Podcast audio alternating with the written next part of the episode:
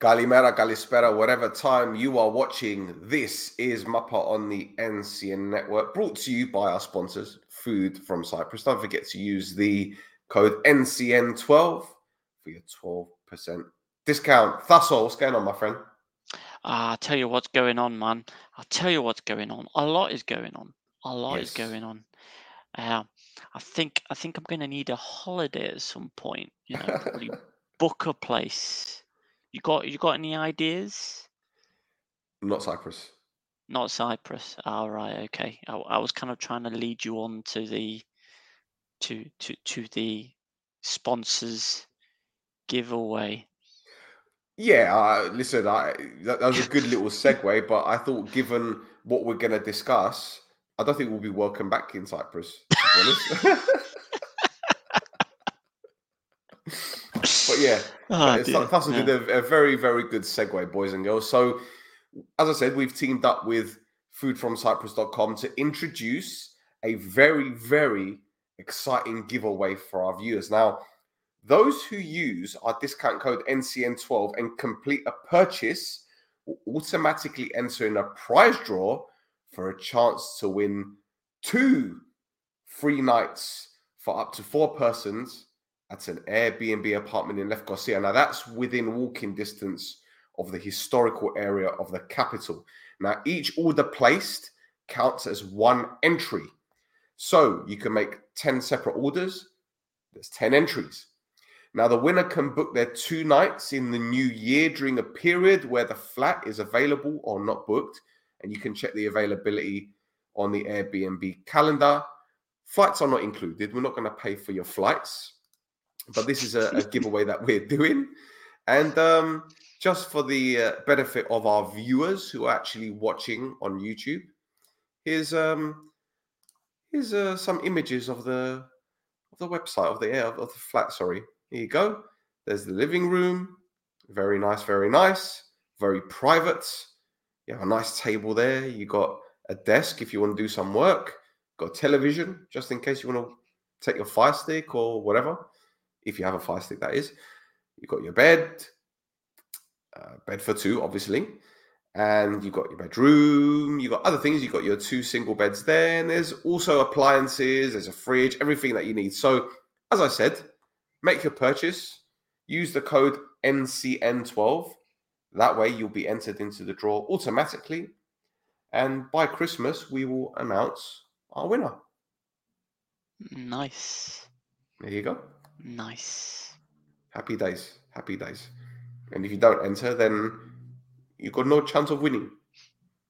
So NCN12, foodfromcyprus.com. There you Anyway, let's get into the football. Podosfero. Mappa.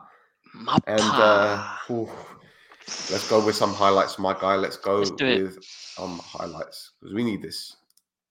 Let's do it. Here we go. First game. Ayes beating Ajax 3 1. Take it away, my guy. Ah, what banger! What a banger for that. Alistair. Reynolds. Yeah. So Who you can get, play for get- Cyprus, by the way. Yeah, you can. You need to get that voice out, don't you? For "Ah, what a hit, son! You know that that that kind of goal. Um, on the other end of things for Ajax, Diemers gets a goal on his debut, albeit there's a bit of a deflection on there. The ball, ball loops over the diving Becker. Not that one. Not that other one either. Uh, but you would have otherwise got to it. Um, I mean, we're going to see it. We're going to see it come up here. You know, it, it, it Brings it the takes the outside, shot. smashes it. Deflection. Yeah, and then it, and the deflection just takes it over him, isn't it? So that's a shame. But yeah, um, fires his second goal when it comes up. It's it really is a disaster for for Gagliogo, who started the game made his debut as well. I think um, he gets absolutely done twice. So uh, here it is. Uh, you see, Pastellis is the one that puts his head on the line to get there before Gagliogo. Gagliogo pulls his foot back, not to get done for a high foot. I mean, I'm not sure why he didn't just throw his body in the way or just nick the ball to take it away from Bastelli's run. But anyway, and then he gets caught out with his pants down with Digini's Dig, Digini's first touch as well. So Yep. he got he got his first goal, and then the third Dyer's goal uh, it just uh, while Ajax were getting men uh, forward.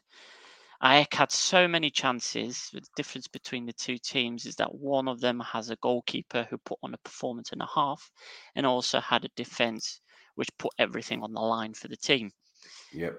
Ajax do not have that at the moment, do they? You know, this is this is a team that have you know experienced defenders like Roberge and even Gadelaris sat on the bench, just just like um, you know, they're not then they're, they're not getting the results they need. But it's not just that; they're also being fined on top of that for not playing the Cypriots. So, for instance, Yep. you know, you could you could start Gadelaris and Roberge and see if it makes a difference in the defense. You could. Maybe maybe it might help. Anyway, um, to be fair, Ayers aren't that much better with the Cypriots in the team in the department, only starting with the two. Yep. Uh, seems to be specific to avoid the fine. Uh, Antonio Pastellis has been a revelation Yep. uh, for them, but you know he's, he's he's one of the two. But you know, you kind say of sweet as a nut. yeah, nah, yeah, sweet as a nut. There you go, Pastellis. I get it. I get it. I get it. done. Good one. Well done.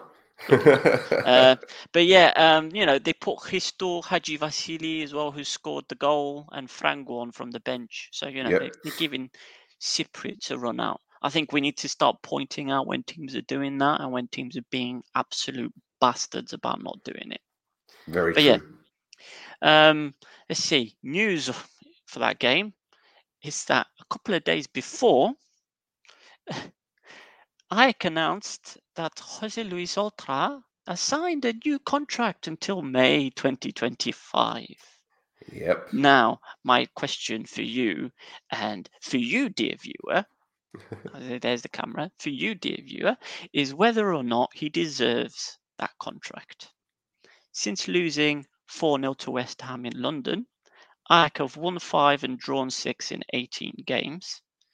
One of those wins and one of those draws came versus Torpedo Zhodino, which, all respect to Torpedo, they should be beating anyway. Yep. In that time, they've conceded 32 goals and scored 22. Uh, Now, I, I got my calculator out, and that average game score is almost a 2 1 loss.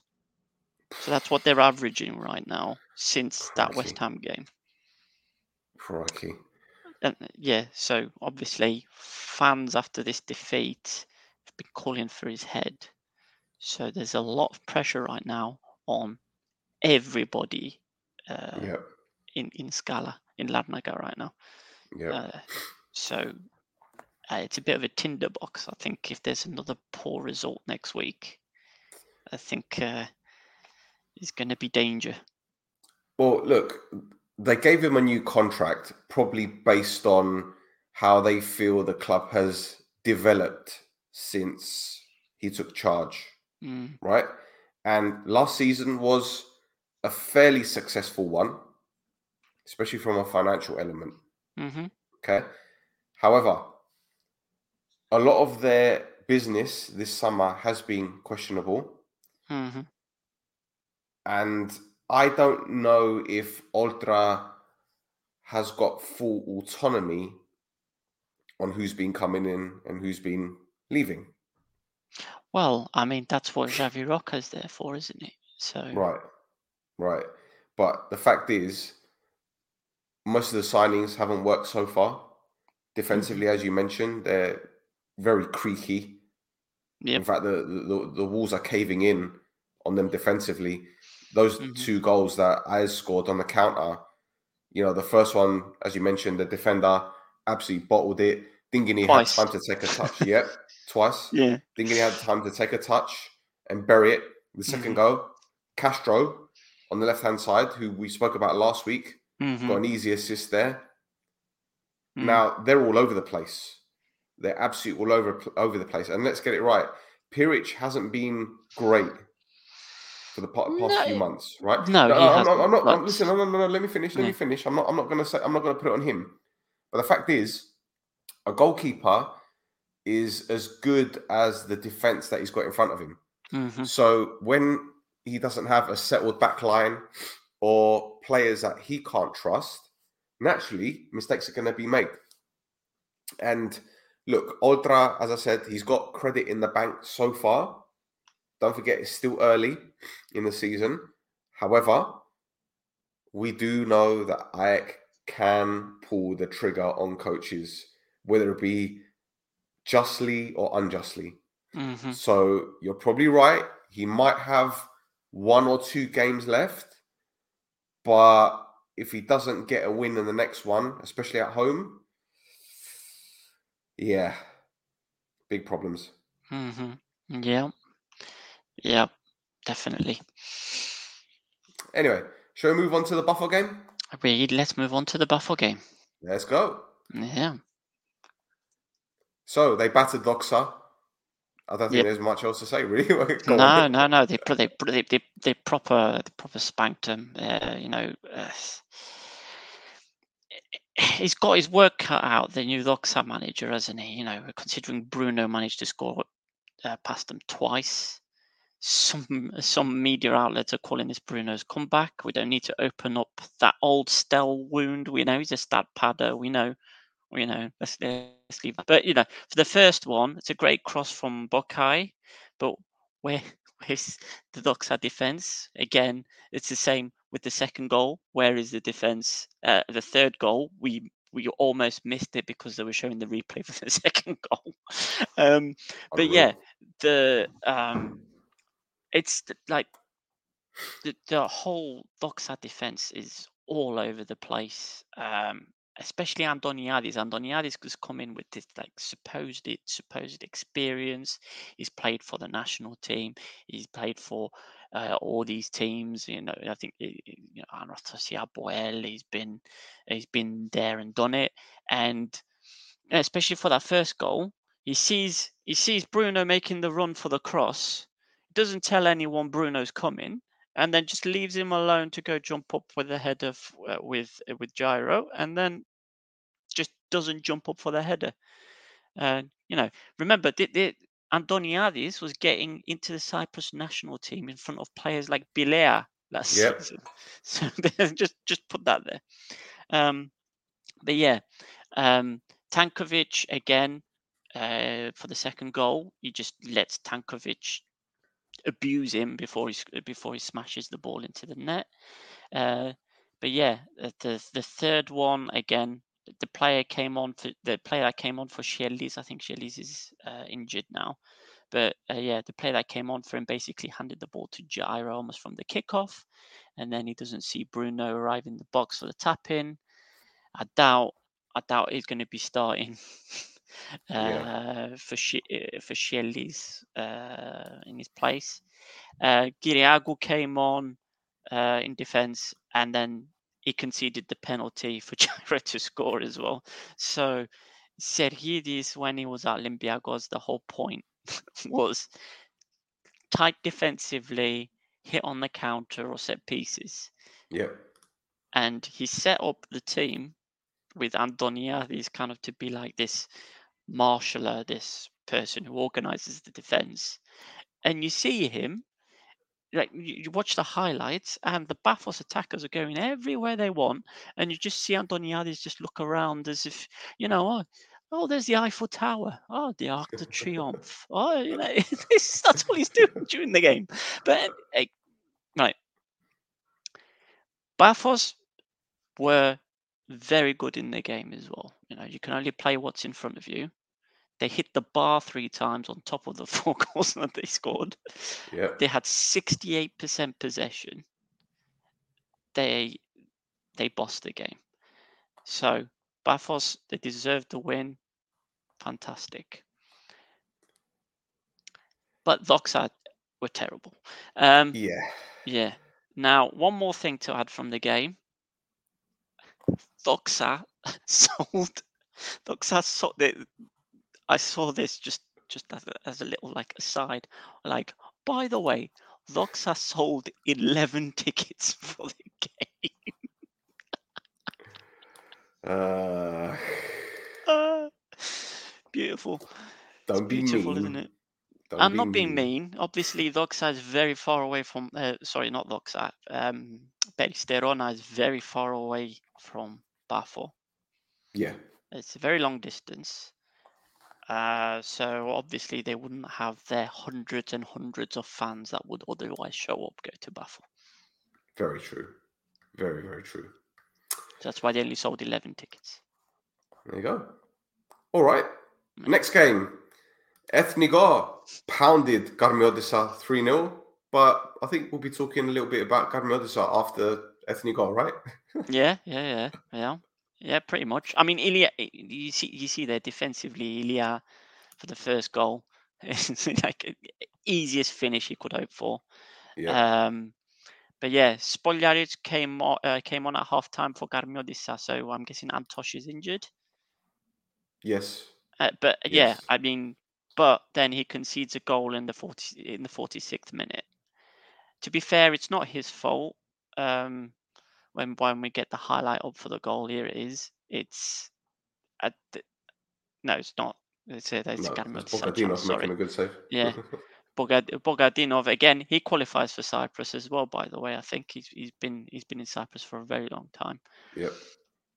But yeah, so put it pulls off pulls off a great save, and then this set piece comes in, and his defense just stranded, uh, leave him stranded, and then De De Riondo scores with uh, a header as close as you can get to the goal. Yeah. Um, Unmarked. yeah, and uh, yeah, exactly unmarked, and Lukili basically trying to carry this Karmiotissa team by himself Yeah. is uh, it's very sad for Karmiotissa. But anyway, yeah. And then the third goal comes in from a counter attack. Again, defense absolutely shocking from Karmiotissa side. Um, Yep. should also point out that Achna involved seven Cypriots in the game, Seven. and and Karmiotissa five. okay. Yeah, yeah, I Impressive. said that as well when I looked it up. I mean, three of them were off the bench, but still, It's three more than most. yeah. exactly. exactly. So so yeah. Now, shall we go into the off the field stuff Yes. fro- from shall, that game? Shall we? Shall we start with the team in orange? We can start with the team in orange. It's it's on. it's the it for once it's the simpler one. Yes, Karmiotissa have a new manager. They do indeed. Number eight since Yeah. last summer. Yeah, yeah, pretty much. Yeah, exactly. Uh, so Florian Bratu, who was the manager before that game, um, was was the longest serving manager at Karmiotissa since Angelos Efthymiou, who finished with Wow. Karmiotissa in May 2022. wow. So it literally is since last season they just decided to just nope, nope, nope. It- you know, you know how you know how um when you're decorating and you're going through you- you're going through the different types of paint. You no, no, Yeah. no, yeah. no. Yeah. Yeah, that- that- that's basically what they've been doing. yeah. But uh, Bratu was around for twice as long as the longest serving managers between him and Efthymiou. That's So, impressive. yeah, very That's impressive. impressive. Um, so that, does that mean now we are three managers in the sack three race? managers in. Look at that. And there's some Five names there. Yeah. There's some names there. I'm pretty sure there's going to be some more names there. I'm pretty sure that you won't be able to see the door by the end of the season. Yep. Yep. and uh, his replacement is uh, Yeah. Marino Sacha, who they didn't really make an official announcement, but No. one of the papers or the websites took a, found the photograph of him taking a training session. So that's the announcement. Yeah, know, that's pretty a- much. There you go. Yeah. Yeah. So I mean, you know, Sacha Sacha comes with a bit of pedigree. Uh, he was Yes. at Baralimni for uh, two full seasons, including getting them promoted and then getting them to battle very bravely against relegation last season. You could argue that there was something fishy going on about Baralimni going down, but Mhm. we're not here to say that. Um, but yeah, good luck. Good luck to Sacha. Yes. May may he last more than fifty days. Yes. Yeah. Uh, Bratu says he would like to get another job in Cyprus. Okay. Like uh, when we get to it, we we can probably see he might not be waiting too long. But yeah, Well, eh, he said quite a lot of positive things about Gardner as well. yeah. So it's not as if he, he yeah, Hmm. very true, very true. Yeah. He, let, let me. He, he said we had a difficult schedule and we didn't manage to win any of, any of the five games. I thought I would do something to help the team. I had a very difficult schedule. I started with Buffalo, Monia, Apollon, and Anorthosis. Very hard with a new team, 17 new players. It was very difficult to build a team and get results in a month and a half, but I don't want to make excuses. This is a coach's life. It depends on the results. I learned a lot in the seven months I spent here, and I will use it in my next experience. Very gracious. Yeah. Yeah, Very uh, but yeah, I, I mean, listen, he, I think he went in after Kerzakov went and tore the place up, right? So True. Maybe Punin said to him, if you say something nice about your time at the club, I'll You'll give you your your payout. ah, Dimitri. yes. Yes. Yeah. Right. So-. This is yeah. this is the longer one. this is the longer one, like Ethnikos Achnas. Who are they? Anyway, but um, so couple of things. Well, I think we'll start off with the um, less controversial one for now. I'll because go put the kettle on, shall I? yeah, yeah, yeah.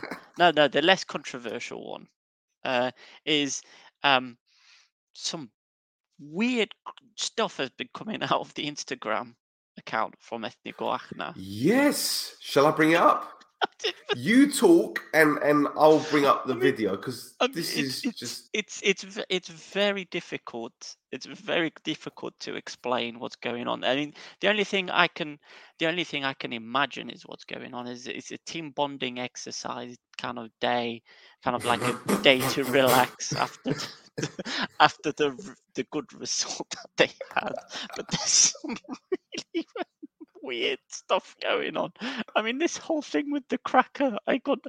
But the the second video is like uh, is is worse, where they're doing like fancy dress. mate. and- I, I- don't want to sound really disrespectful, but it, it just it just seemed like a scene from a Will Ferrell movie where it's in an insane asylum. You know? or they're sitting in the canteen and everyone's just going crazy. Oh my goodness. And, uh, Yeah. what- no, you know what it reminded me of? Have you, have you seen Dodgeball? yes, yes. Well, You know when they do the when, when they do the training, uh, uh, the, the training. Oh my god. doing all this crazy crap, and then you know there's one- there's one bit where the where the trainer's just throwing wrenches at one of them. It's like, Oh this, my this, God. this is what's this is- Are they doing the Macarena as well? Oh, it's Oh, wonderful, man. I mean, why, why would, why would Marios Ilia want to go anywhere else? No, no. Why, why, why, why would he when his teammates are dressing up as drag queens? And... There's one of them in a tutu and, and boobs. They're twerking. I love it. Oh, I love it. This is this is fantastic stuff. I I think it's great. It's just I'm not sure it was something to present on social media, but I think it's fantastic.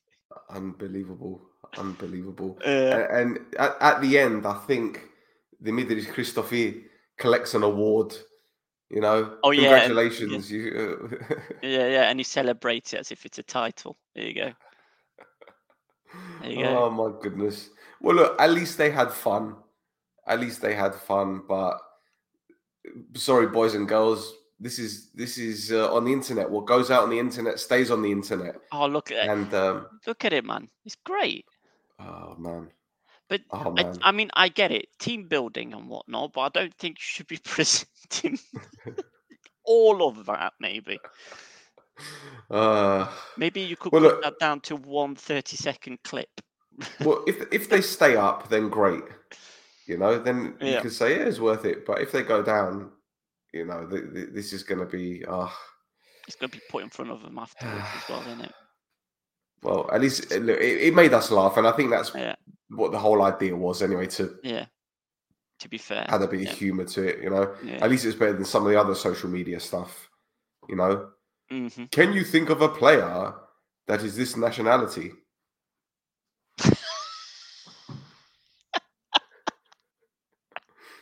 Argentina. Oh, Messi. Ooh, good one. Italy. Uh, Del Piero. Ooh. Chile.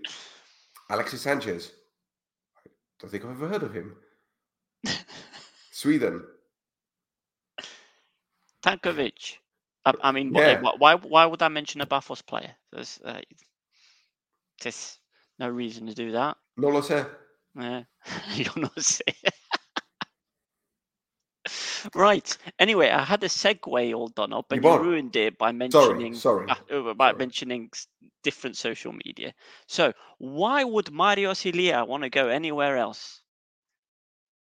I don't know. Sorry, I didn't cover my mouth when I coughed there. Why? Why would? Why would he? Uh, Well, exactly. So that's what. So he's staying at. So the news, the the big news for Ethnikos Achnas is that he Marios Ilia is staying at least until January. So here's the bit where you can go put on put your kettle on while I read off the notes. Yeah. Go ahead. So, following what seemed like years of negotiations between Omonia and Achna, the deal to take Iliad to Omonia has fallen apart. Achna released a statement. Speech marks. The Association of Ethnikos Achnas informs for the final decision concerning the transfer of the footballer Marios Ilia. First of all, we would like to clarify that our association did not seek in any way the excessive publicity that the whole matter got. Public statements by the association and its representatives were few and brief, giving time and space for the negotiations to clear up. More on that bit later. The decision of the board is that the player remains with the club with the sole focus on the good of the association and the fulfillment of the season's objectives. This decision has been made collectively and after much effort to find an agreement that is fair to all parties. Despite the fact that the two sides did not reach an agreement, our respect and appreciation for the Omonia Association is a given. For our club, this case is considered closed and we are now focusing on our sporting obligations in a highly competitive and demanding league. Now, there's a few things in that statement that would probably get up all kinds of Omonia fans' crawls. Like they're just like, mm, mm, mm, ach now, uh, what are you doing? So, um, there's an even longer statement that got released by the Omonia spokesman Andrea Dimitriou. Uh, he basically came out like guns at the OK Corral, you know, like showdown at noon. so here we go. Um, unfortunately, the transfer of Marios Ilias to Omonia cannot proceed, and the sole responsibility for this outcome lies with Ethnikos Achna and its president, Gigi Philippou. In two cases, we fully satisfied the demands of Ethnikos, both in terms of the amount of money and the way of repayment.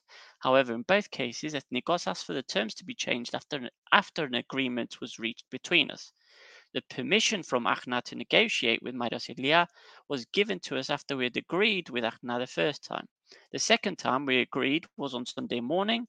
However, by the afternoon, Achna again presented other demands.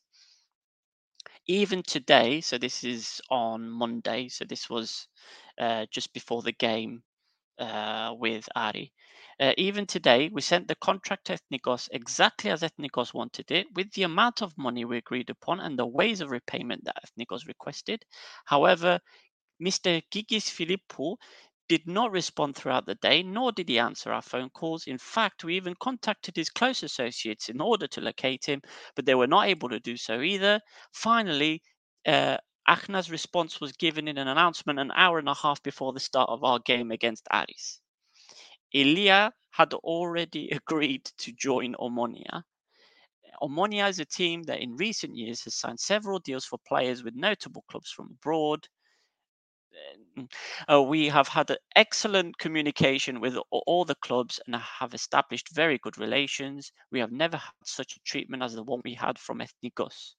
breach of agreements, one to say alpha and one to say vida, lack of communication, the icing on the cake was the presence of Mr. Filippo on Sidai Vision yesterday, where in a crescendo of distortion of the facts, he tried to blame the failure of the transfer of Marios Ilias to Omonia, when the only reason why this transfer did not take place was because of Ethnikos and himself. Furthermore, we were constantly seeing leaks in the media, media about issues we were discussing regarding the transfer, always presented from the viewpoint of Ethnikos. We are sorry to say, we are sorry to say it, but we received empathy for Omonia, and it's probably no coincidence that Omonia hasn't succeeded in the past either, when they claimed a player from Ethnikos before and still didn't succeed. Those who told us that it would be impossible for Omonia to acquire a player from Ethnikos were vindicated. Unfortunately for Ilia himself, who showed tremendous desire to join Omonia and has great respect for our team and our fans, the transfer could not be completed under these circumstances.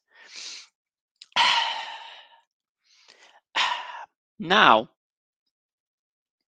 a few hours after this tete a tete, I think the reason why Ethnikos cancelled the deal at the 11th hour was because of something that Kerkida reported afterwards.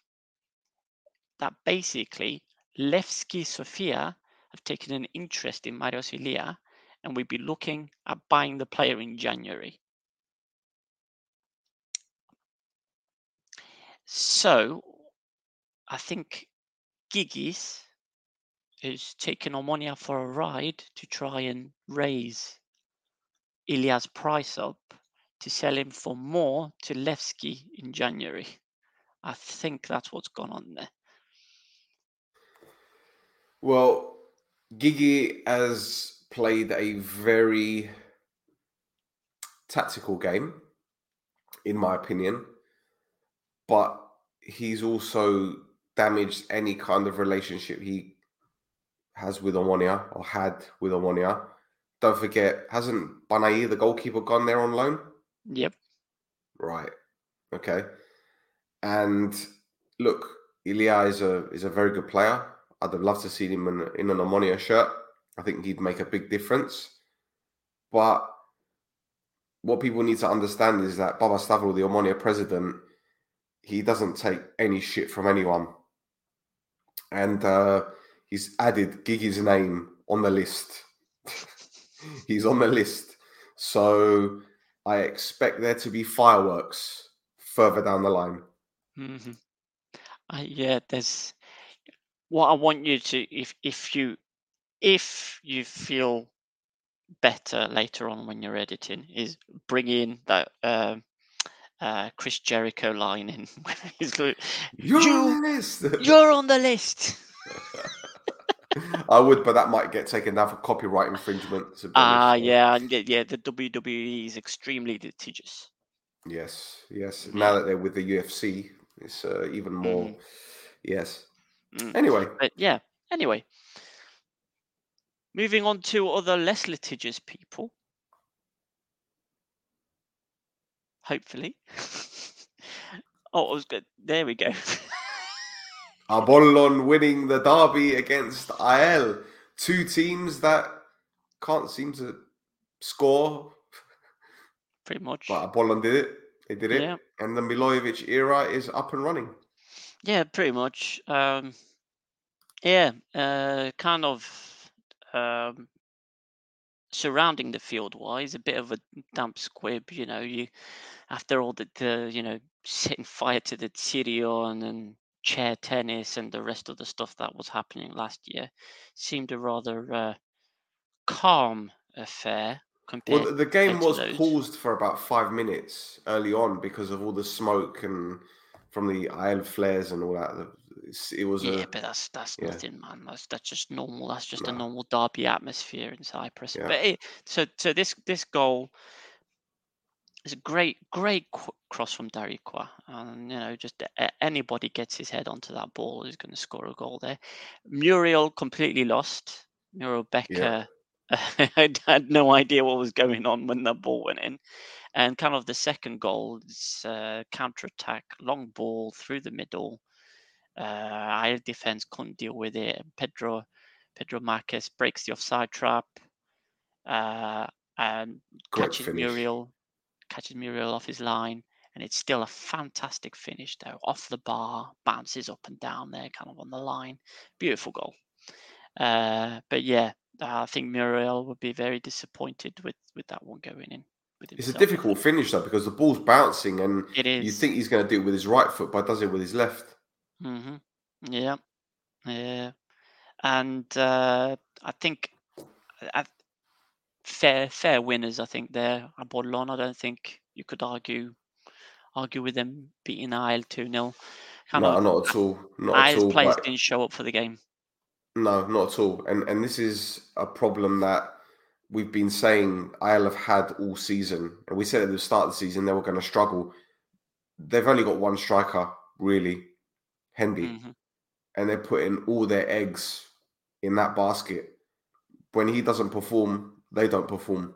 hmm And I'm sorry to say it, they're going to struggle big time this season unless they bring in a new head coach. And Roslan, if you're watching, sorry, bro, got to mention you because you were gunning us last week. We're just adding fuel to the fire with this one. Um, you're not going anywhere with this coach. I'm sorry. Oh, I mean, he knows it. he, uh, I just want to add more emphasis to it. yeah, yeah. Um, what I would say is, uh, in the press conference after the game, um, Haralambos did say, if I am the problem, then tomorrow I won't be the problem anymore. And then the uh, following day, the AEL spokesman then came out and said that Haralambos is safe. The dreaded vote of confidence. Yeah, exactly. So, another one that um, if he if he has a bad result next week, or it's not let's not say bad result, a bad performance next week, like the one that they had this weekend, then he's probably It's his gonna head's be probably going to be on the chopping block. Yeah, It's going to be curtains. Yep. We'll have to add one more person to that silhouette. yeah. And then that, Yeah. that's why that's what I mean. You know, Brato might not be out of work for too long. Well, the thing is, you you got to feel for AEL a bit because they've been crippled financially. They have. They haven't brought in um, a uh, satisfactory amount of players, not just in terms of the numbers, but the quality. Mhm. And as I said, you can't just rely on Hendy to get you goals. You know, he started well for him, don't get me wrong. But against Omonia last week with 10 men, you'd expect more from them. In a derby against Apollon, who, let's get it right, they're still building. And Apollon have done well since Milojevic has come in. You know, I'm not taking anything away from them, and they deserve the win. Mhm. But you'd expect more. And judging from those highlights, Yeah, yeah, Yeah, it wasn't happening. I mean, the fr- from the highlights that I did watch, they have players like Andreou, Evangelos Andreou, who seems to be kind of the bright spark in the team at the moment. Like a lot of the good things that were happening in the highlights that I saw anyway were coming from Andreou. yeah. Um, they've got they've got a couple of other good Cypriot players, especially uh, especially in the forward line that I think they need to utilize more. They've got Baba Fodis and Magri that I think can still do something. Um, but yeah, this like you're saying, this over reliance on Hendy is gonna is gonna be their undoing. As for Apollon, because we haven't really spoken about them much, in all Mhm. fairness, you know, we mentioned Darikwa, whose cross was inch perfect. Mm. Um, He's been really They impressive for them. I think yeah, so yeah. far this season.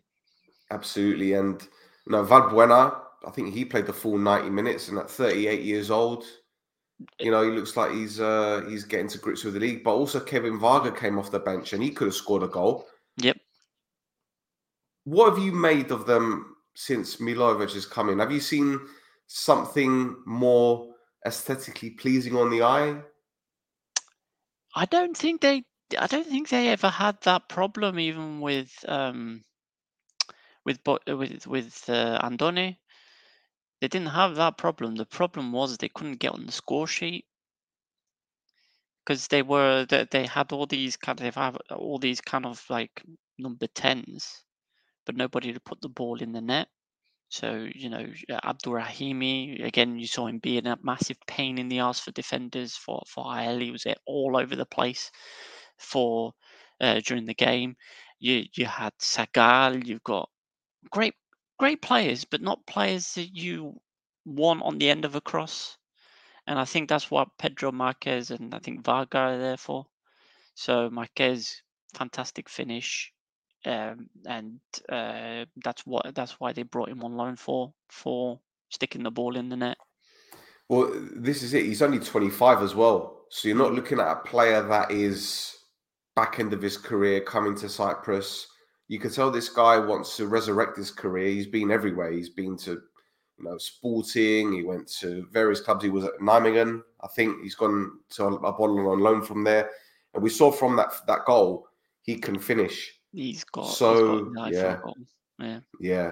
So you know he he might be up there goals of the season, uh, top goal scorer. Sorry, he might be up there.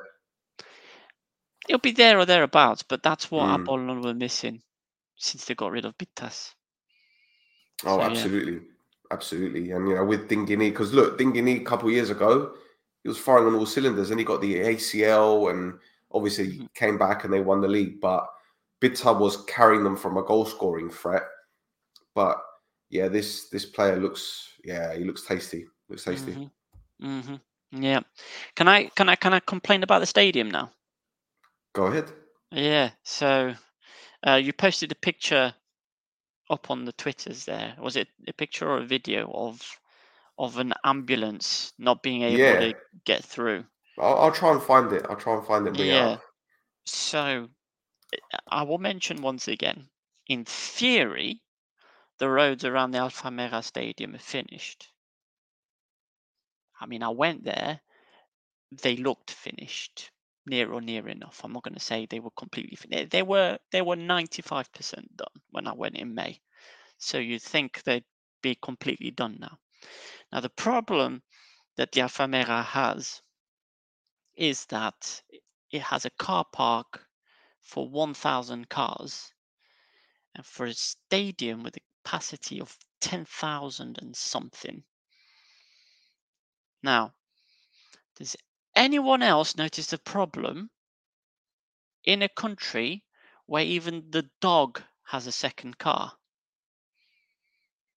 You know, because there's no buses, no trains, no nothing. Yeah. So where are people going to park? They're going to park in the road. They're going to park on the footway. They're going to they're going to park places where they're not supposed to park. And then guess what? Ambulances get blocked. Yep.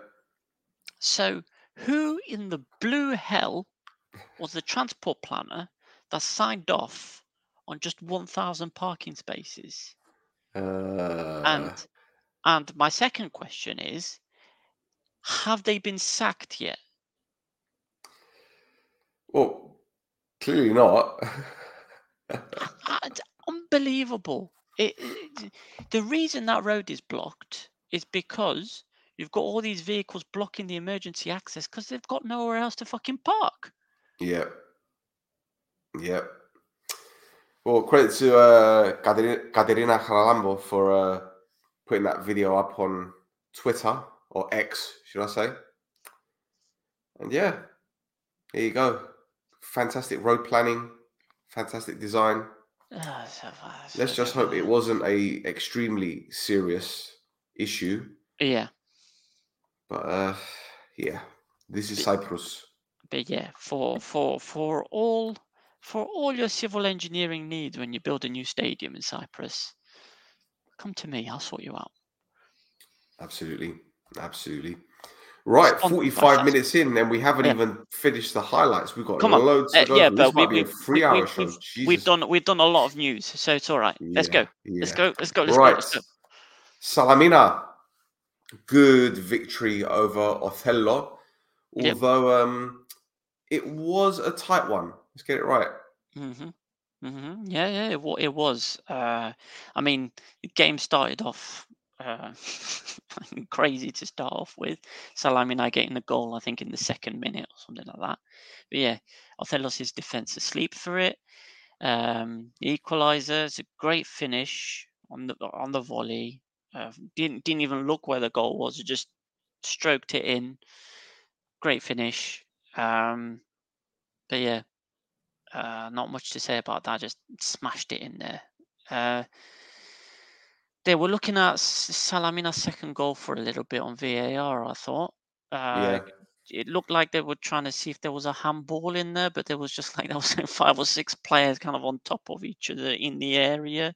So I think somebody's somebody's hand was on someone else's head, and just it, I wouldn't have given it if I was looking at it. But um, uh, yeah, it's I I think it, you know it's it's it's it's the right thing to look at.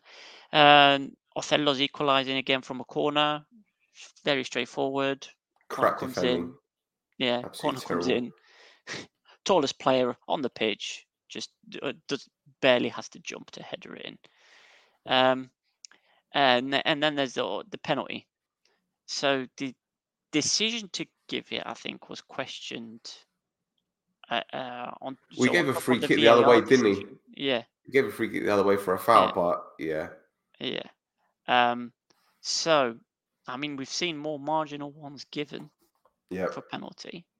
So it is a harsh one to concede. I mean, you'd be pissed off if you were conceding that one. But the way the handball rule was being interpreted by the referees in Cyprus, it's it's a penalty.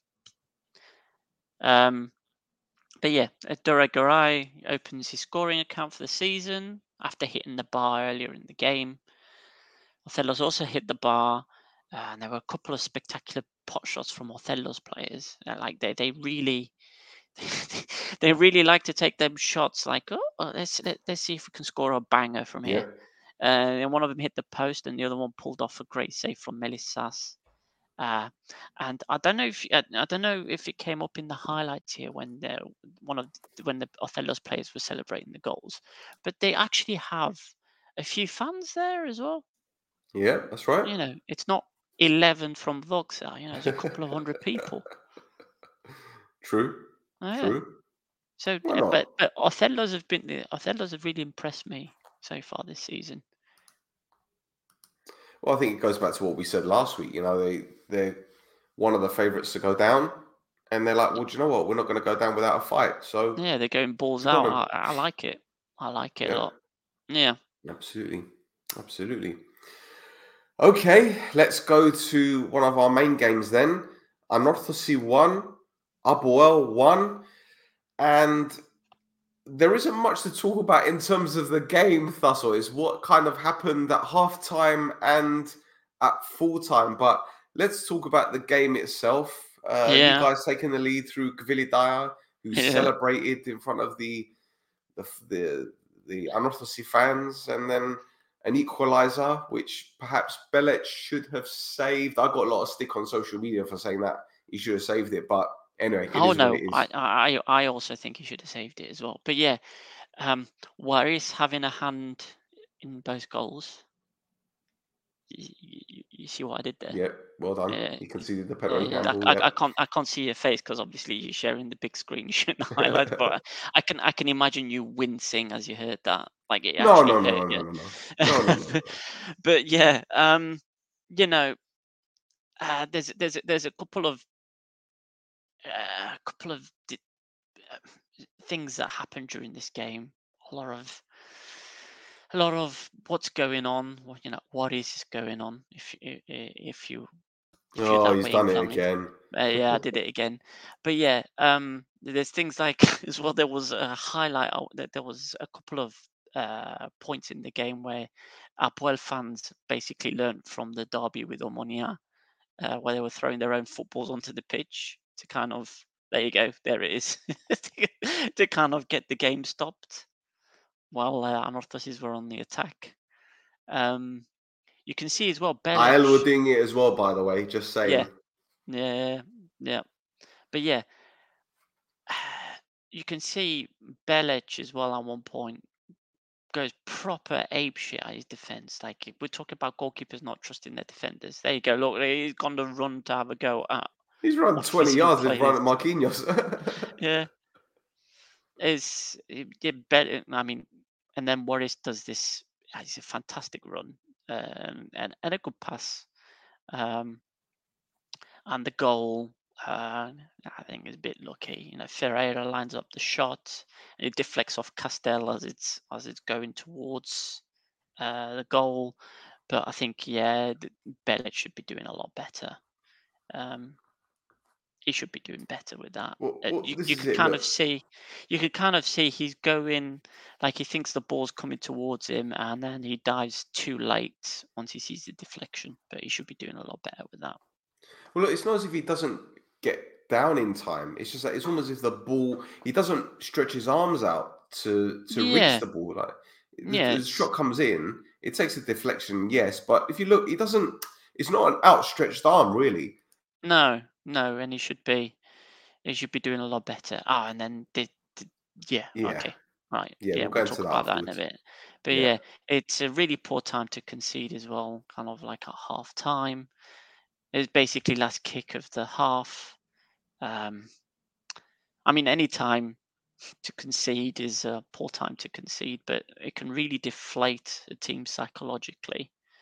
Uh, you know, it's up to the manager to get them to get going in the second half. But yeah, Omonia basically, yeah, Omonia, what the hell am I saying? Anorthosi basically took control of the game um, uh, in the second half. And, you know, we had brief glimpses of Apoel trying to attack. Again, the changes. He brings on Wilson, Fetfatzidis. Uh, he brings on Gavril for nine minutes as well. Thank God for that. You know, we got to see one Cypriot player for nine minutes.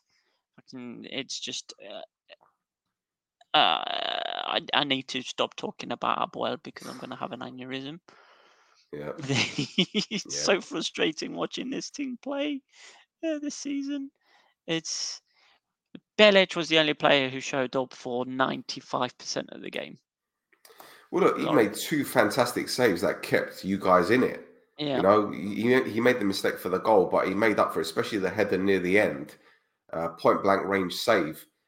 But you've got to be concerned with the amount of chances you guys allowed Anorthosis to create. There's no defenders. There's no defenders. There's no defenders. I, I, I, I'm, I sound like a broken record because I'm saying the same thing every week. There's no defenders. Yeah, Crespo has just come back. He's probably not fit yet. He came on. He came on for a few minutes uh, in the game to try and get his fitness up. If he starts him in the next game, then there's something definitely wrong because he's not going to be. He's been out for a, a, long time. He needs to get his fitness up. He shouldn't be starting games yet. But anyway, yeah, it's it's uh yeah, Usa. I'll, I'll I'll wait to go to go full blast on him once we talked about what what went on in uh at halftime. If you wanna if you wanna bring it up.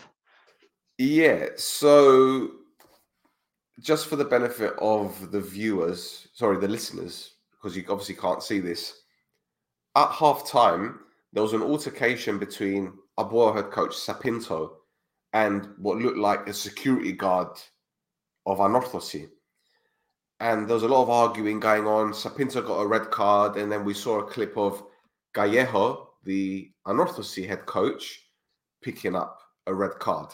Now, I was watching the Anorthosi fan podcast on YouTube.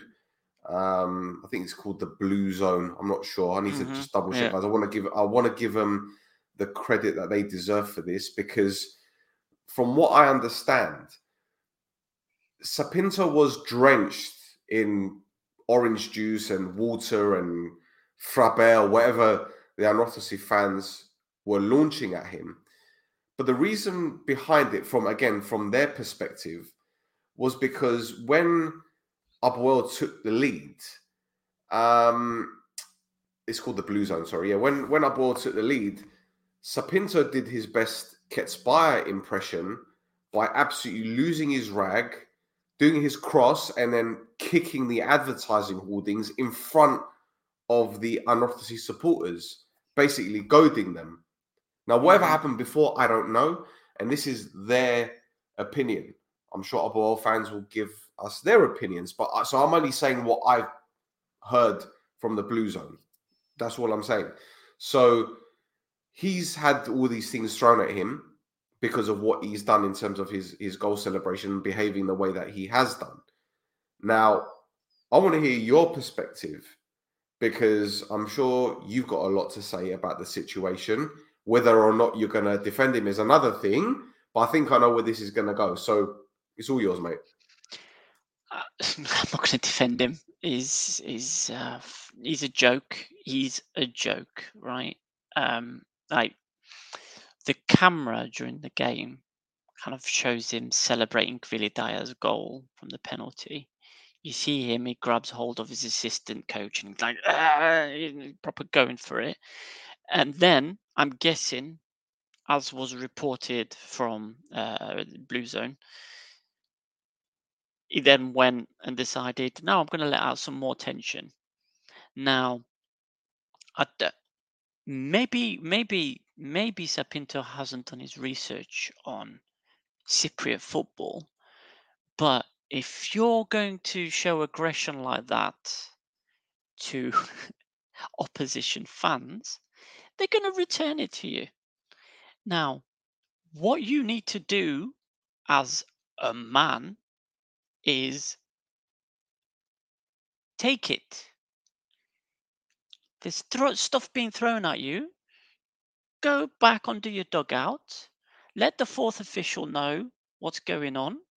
They put it in their little report, and you know, Vrionides looks at the report afterwards and goes, "Fine for anorthosis." Instead, you go on your fucking rant, going like trying to start fight with people at half time. Yeah, so you get red carded. Now, you, you could say it's like, oh, it's rush of blood and, and whatever else, you know, he's not used to it. And, uh, but since he's been at APOEL, he's had two red cards and five yellows, right? Since he's joined the club. If a player had, if a player had that kind of discipline, fans would be asking for the manager to stop playing that player, right? So what do you do when it's the manager that's doing that? Well, look, I'm, It's- I'm going to ask you this question because I, I mentioned it on No Chufters last night because we, had, we we spoke about it very briefly, and I'm kind of under the impression that he's that this is how he is, right? But Yeah. I think he's playing up on it even more to deflect the attention of his players because things aren't going well on the field. So perhaps if he behaves a certain way, then people won't be talking about how bad you guys have been this season. It hasn't been a terrible season. There's still time. Yeah. No, no, not yet. But you know, you've had injuries, and look, I get it. I get it. And you know, him saying that he's happy with his squad, even though deep down, I think he's he's he's not happy at all. But I think, in a way, he's trying to be very tactical in his approach because he's just got the job, right? And I'm pretty sure that the president is happy with him because of who the president is aligned with in terms of his recruitment. Yeah, we're not going to Mhm. go into that. Please no. We're not going to go into that. Otherwise, it will be a three-hour podcast. E- exactly. Yeah. So perhaps he's thinking, well, I can buy a bit of time here and maybe, maybe get into the players' good books as well because I'm not shitting on my players, even though He shot he kind of players. did afterwards. Yeah. I see. I don't. I don't think. I don't think it is a calculated move from him. I think it's he's just got a vida. He's got a vida loose. Well, you think In he's a liability? I think he's a liability because right, it's it's all well and good deflecting um, from his players onto himself, but because of that red card, he's not going to be in the dugout to lead his players for the next two games. And to tell you the truth, I'd rather he wasn't. So, you know, just to see how Nuno Morais gets these players, um, lines these players up, because it looks like um, Sa Pinto does not trust Cypriot players at all. You know, you've got Gav- Gavril, Sacha. Gavril isn't making starts, Satsias isn't. Theodoro got sent off on loan to Karmiotissa. Uh, Karamanolis isn't isn't getting a look in. Yeah. I think such a situation's a little bit Yeah, different. that there's there's there's something going on between the two. There's a disciplinary issue within between the two there. That's Mm, I don't think it's got to do with Sa Pinto, personally. okay. Personally. Okay.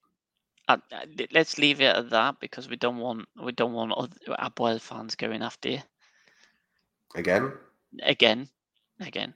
Um, but yeah, man's a joke. Sa Pinto is a joke. Well, Is it I, I. I want. I want to. Can I lighten the mood a You can bit? lighten the mood. Yeah, because we put out the clip of what everyone just saw. You know, the shenanigans at halftime. I put it out on Twitter. X. Sorry, I, I can't get used to calling it It's X. I- Twitter. It's Twitter. it's- It's, yeah. it's Twitter. and we got a very um, interesting response from someone. Mr. Donaidi, in Kipristan, everything is possible. We got a response from the guy. Wow. hmm I was surprised. Is right. I got. I got to say something. Right. It was. Was that a live thing off the Twitter just now, or was that a screenshot you took? No, no, no, no, no. That's from Twitter. He- Okay, he- but he- right he now, res- yeah, he, he responded at 11 12 UK time PM. So that's quarter past, what, 12 minutes past one in the morning on the 24th of September. So it was the same night, basically. Yeah, but what you showed on the screen there was Yeah. From now. Yeah. Yeah. you because when you when you sent me the screenshot and asked me is this the real account it was Yeah. because he didn't have a blue check Well, but now he's got a blue check Okay, well, maybe he's taking. so, so he paid so he, he's yeah so he's paid his eight euros for this month to keep his blue check so i wanted to Well, I, listen, I, I was surprised. I, I didn't think it was him at Mm. first. I thought it was just a parody. yeah But as it turns out, given what he's been tweeting recently, it's him. yeah And the funny thing is, he, he put out this tweet about um, what's it called? The uh, the, the what's it called? Uma, Oh, all, all, all yeah, that but the, the the debts and all that kind of stuff. I'm not going to go into that. all of it all of it And uh, I, I replied with the uh, hear no evil, see no evil, speak no evil, monkey emojis. Next thing I know, he's following you. Fuck. what do we do? well What do we hopefully hopefully he doesn't look back to watch previous episodes. Uh, I don't know. I don't know. I, I think he. Look. I, I'm sure he's seen and heard much worse from other people. Um, but thanks for following us. yeah. Good lad. Tomorrow morning, you've been unfollowed. Oh, I've got one less follower now. What's going on? well, look, he's more than welcome to jump on the podcast with us. I, I, I think it'll be highly entertaining, especially given what he has to say. So, oh yes. Mr. T, if you want to join us, I'll be the fool. A pity it fool eh? that never surrenders. Eh? That doesn't Yeah. never surrender. That that, that there's something there that works. yes. a pale yes. fool that surrenders. There you go. There you go. Yeah. Mm. Anyway, speaking of surrendering, Oh, your uh, before, coach. yeah, before before before I do, I I gotta I gotta get this out. You know, I, I, what is going on, man? Oh my god. The reason I had to get this out today is because it might be a while since I get it out again because Majid Wari is, is injured. Yes. It's okay. He'll be back. He, he will be Yeah. back. He will be back. We still got Chico time. Still Chico worry. time. I, I got to get that one done up as well. I can't get I can't get a second and North Sea player shirt done, man. I need to get some other teams. at, at- least you'd be giving them marketing ideas, or you could get in touch with the Blue Zone guys and see if they can use your ideas. I mean, I. I spoke to I spoke to Sava from the uh, the Blue Zone last season. I says, why don't you get a Mraz t-shirt made up, but with the Brazzers logo, just like Mrazers or Mraz? He found it amusing. They didn't do it though. If they signed him permanently, they probably would. Anyway, Yeah. we Anyway, digress. Let's go. Let's, Let's go, go. into the, the post match press conference from Sa Pinto. I've just clipped certain bits. I haven't like manipulated it. I've just put out the important bits. And there's something that he said which we noticed. We put it out on social media, and all of a sudden, all the news outlets in Cyprus picked up on it like the next morning. Isn't that funny? Yeah, so let's right. just um let me run it. And there is audio, clearly. So yeah, let's go. For the goal, I was uh, in my bank, and uh, these guys send me beer, water, and I show to the four referee. Uh, I'm wet in all the side. I need to change everything, uh, and I go to the four referee to say this. This is unbelievable how it, how it can happen this, but in a normal way. But after came the the coach, asked to say to the referee to give me the red card. I think I even don't speak about this with this uh, small coach.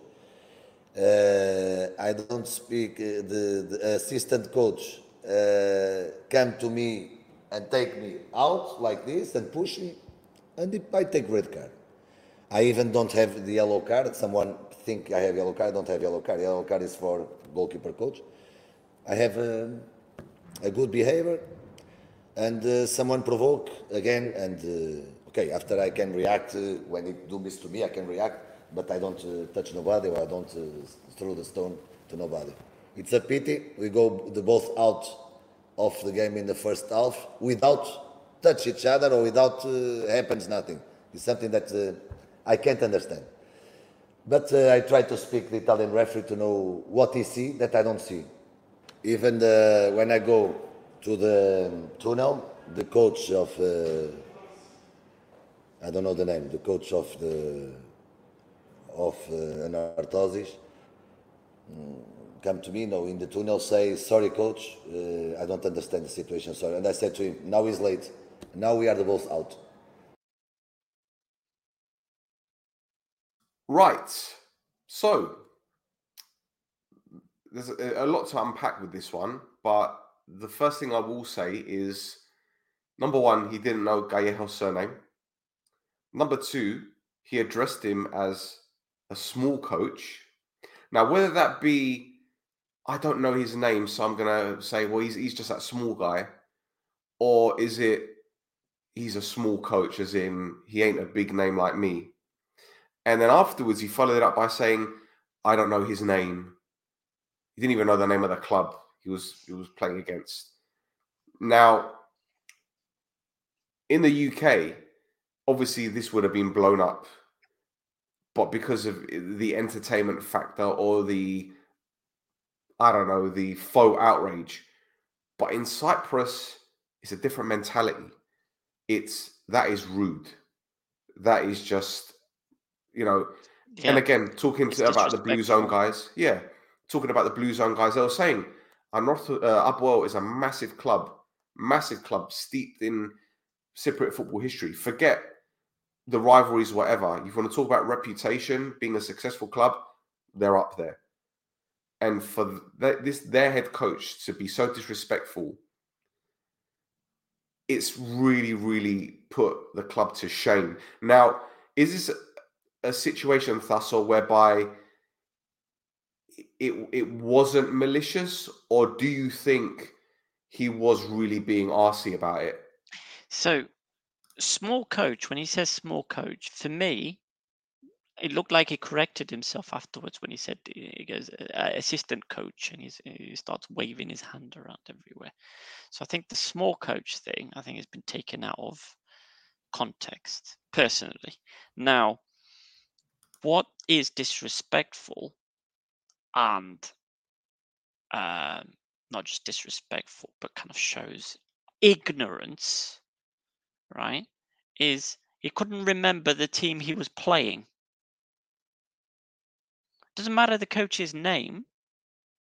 He couldn't remember the team he was playing, right?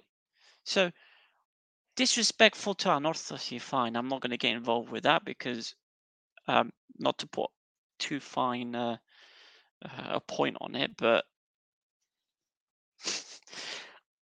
Anorthosis is a club steeped in history as well. You know, the, they're the um, longest running, they're the oldest club in Kipro. They've won league titles and cups, and you know, first team to get into the Champions League group stages in Kipro. So you know, it's another team steeped in history, but um, I can't comment on that because I'm not an Anorthosis fan to be like, oh, you know, disrespectful, embarrassing. What it is, however, the fact that he couldn't remember where he was playing and who he was playing, right, shows ignorance and kind of almost a narcissism for like this is all above me. Uh, sorry, this is all below me. I'm above all of this. I don't care. I don't care for your shitty little club.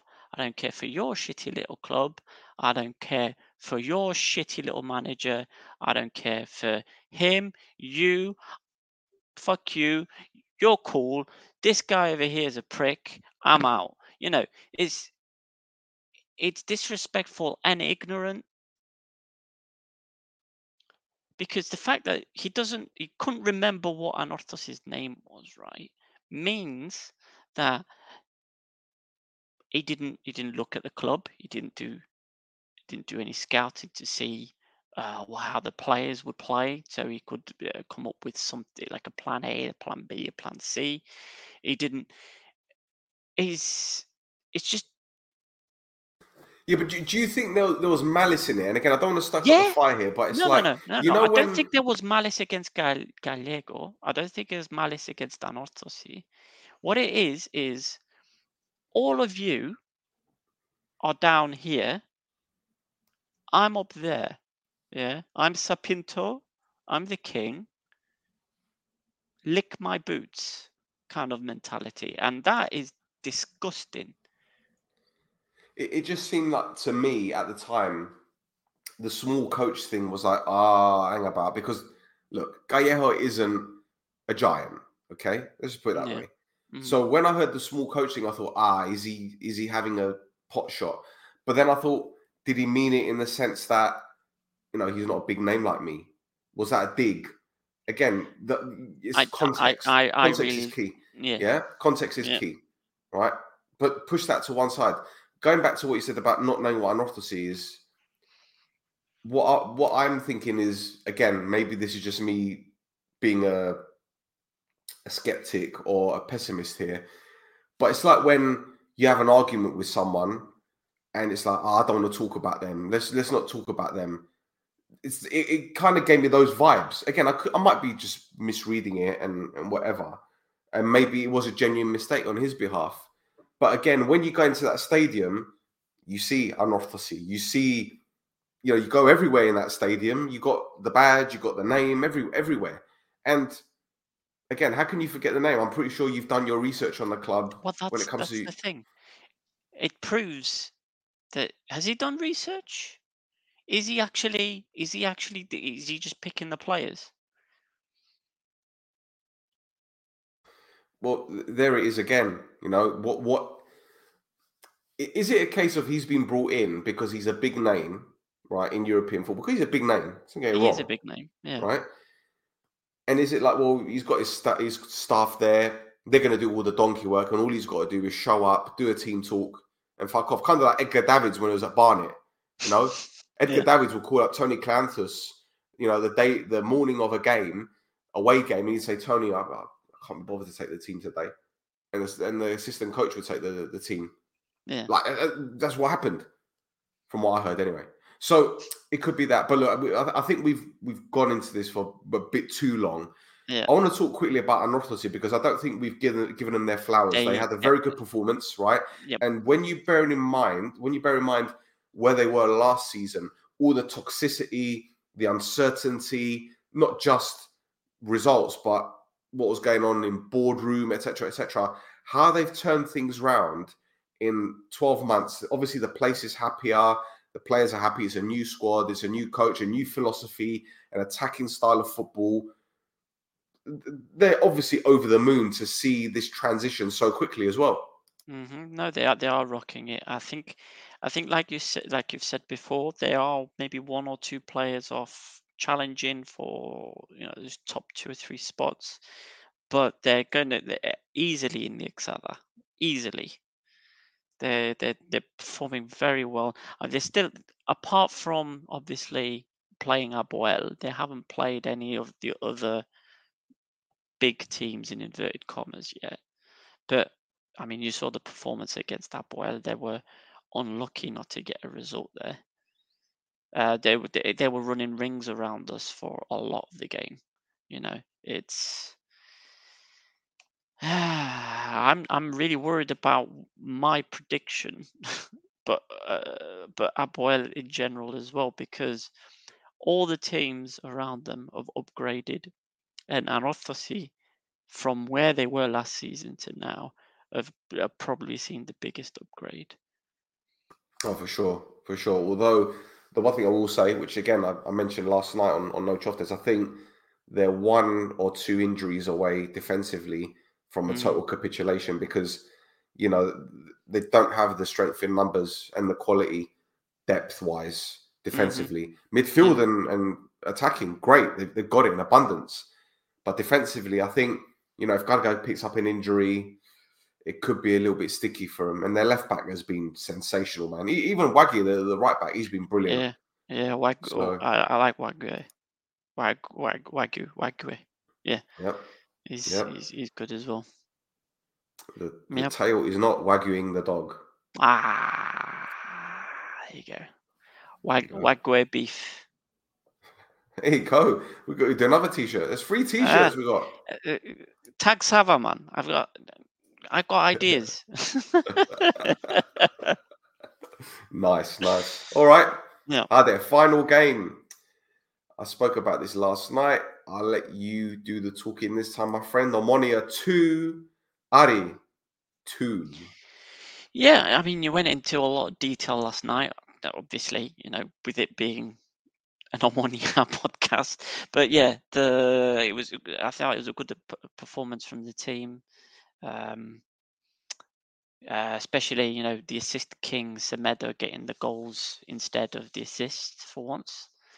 Uh, what I will say, there's, there's a couple of, there's two or three things I wanted to chuck in there. One, Gag- Kakoullis's confidence looks shot after his stint with the Ethniki. Like, uh, I don't want to blame Timmy, but I want to blame Timmy. Um, I still think, like, even uh, we talked about it y- y- when when my comment came in uh, about Fabiano maybe uh, doing better with the goals. I still think he should be doing better uh, with with both the goals really uh, that that he conceded. Um, but yeah, uh, on Aris's side, every time Kokorin gets the ball, it's dangerous for teams. He's a menace.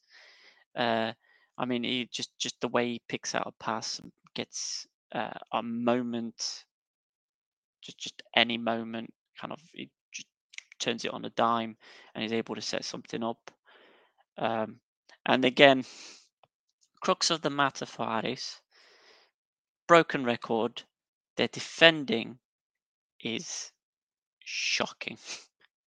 um, I don't know how I don't know how they can get a loan in from a team in Gibro over the next few days, but they need something, or you know, like a free transfer or somebody. Is just the defending uh, of Aris is is terrible.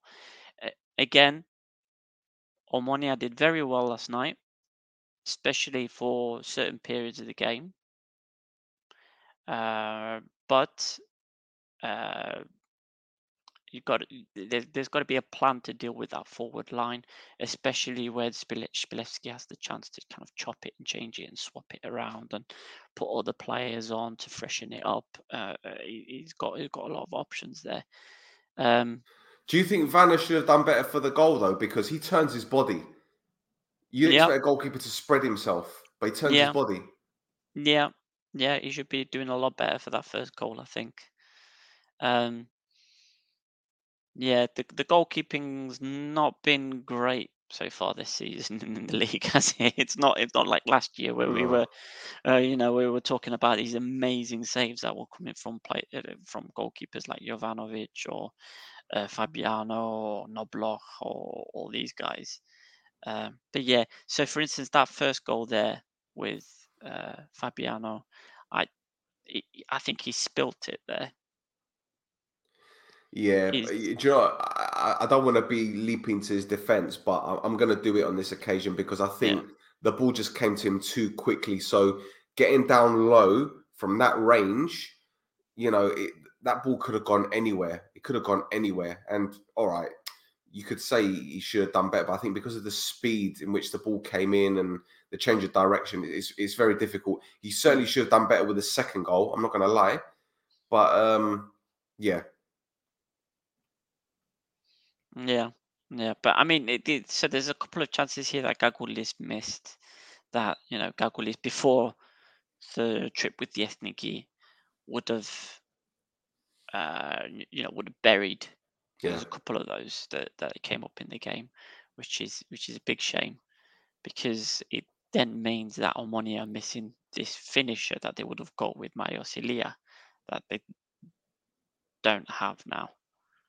But yeah, um, it's not uh, not not much more to say on the game from you know what was already discussed. Uh, you know, poor defensive work there. Uh, Kokorin again doing a really good like one touch pass to Stepinski for the uh, for the finish. Uh, again, Fabiano should be maybe doing a bit better. But the thing Semedo is, goes got, down a bit too like easily there when you've got someone like Gogod in the league, right, who's got the experience and the quality, you could tell the difference between, you know, a top level European player that's come to Cyprus from a top level Cypriot player or even a foreign player that's been playing his trade in Cyprus for, for a while. Do you get what I'm saying? Yeah. yeah. You know, and Kokorin, as you mentioned, that one touch pass, sublime, absolutely sublime. Yeah, yeah. It, it, amazing, amazing pass. Uh, and Stepinski still had, you know, he still had a bit of work to do. Uh, but yeah, yeah, goalkeeping again. You'd, you'd expect Van Alves to keep that rather than push it out for a corner. Yeah, um, but mate, do you know what? Again, it goes back to what we were saying about Piric. You know, if his back four was, I wouldn't say super solid, but if they were reliable, then you'd see the best out of the goalkeeper. And I think Vanna Alves is struggling because that back line of Ari, they've chopped and changed all season.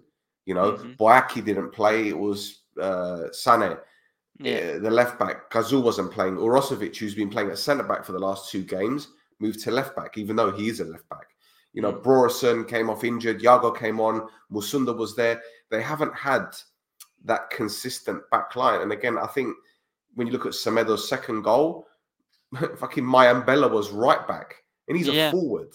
Yeah. So, uh, you know, it's it's ifs and buts and everything, but I think it just goes back to what we were saying last season about AEK.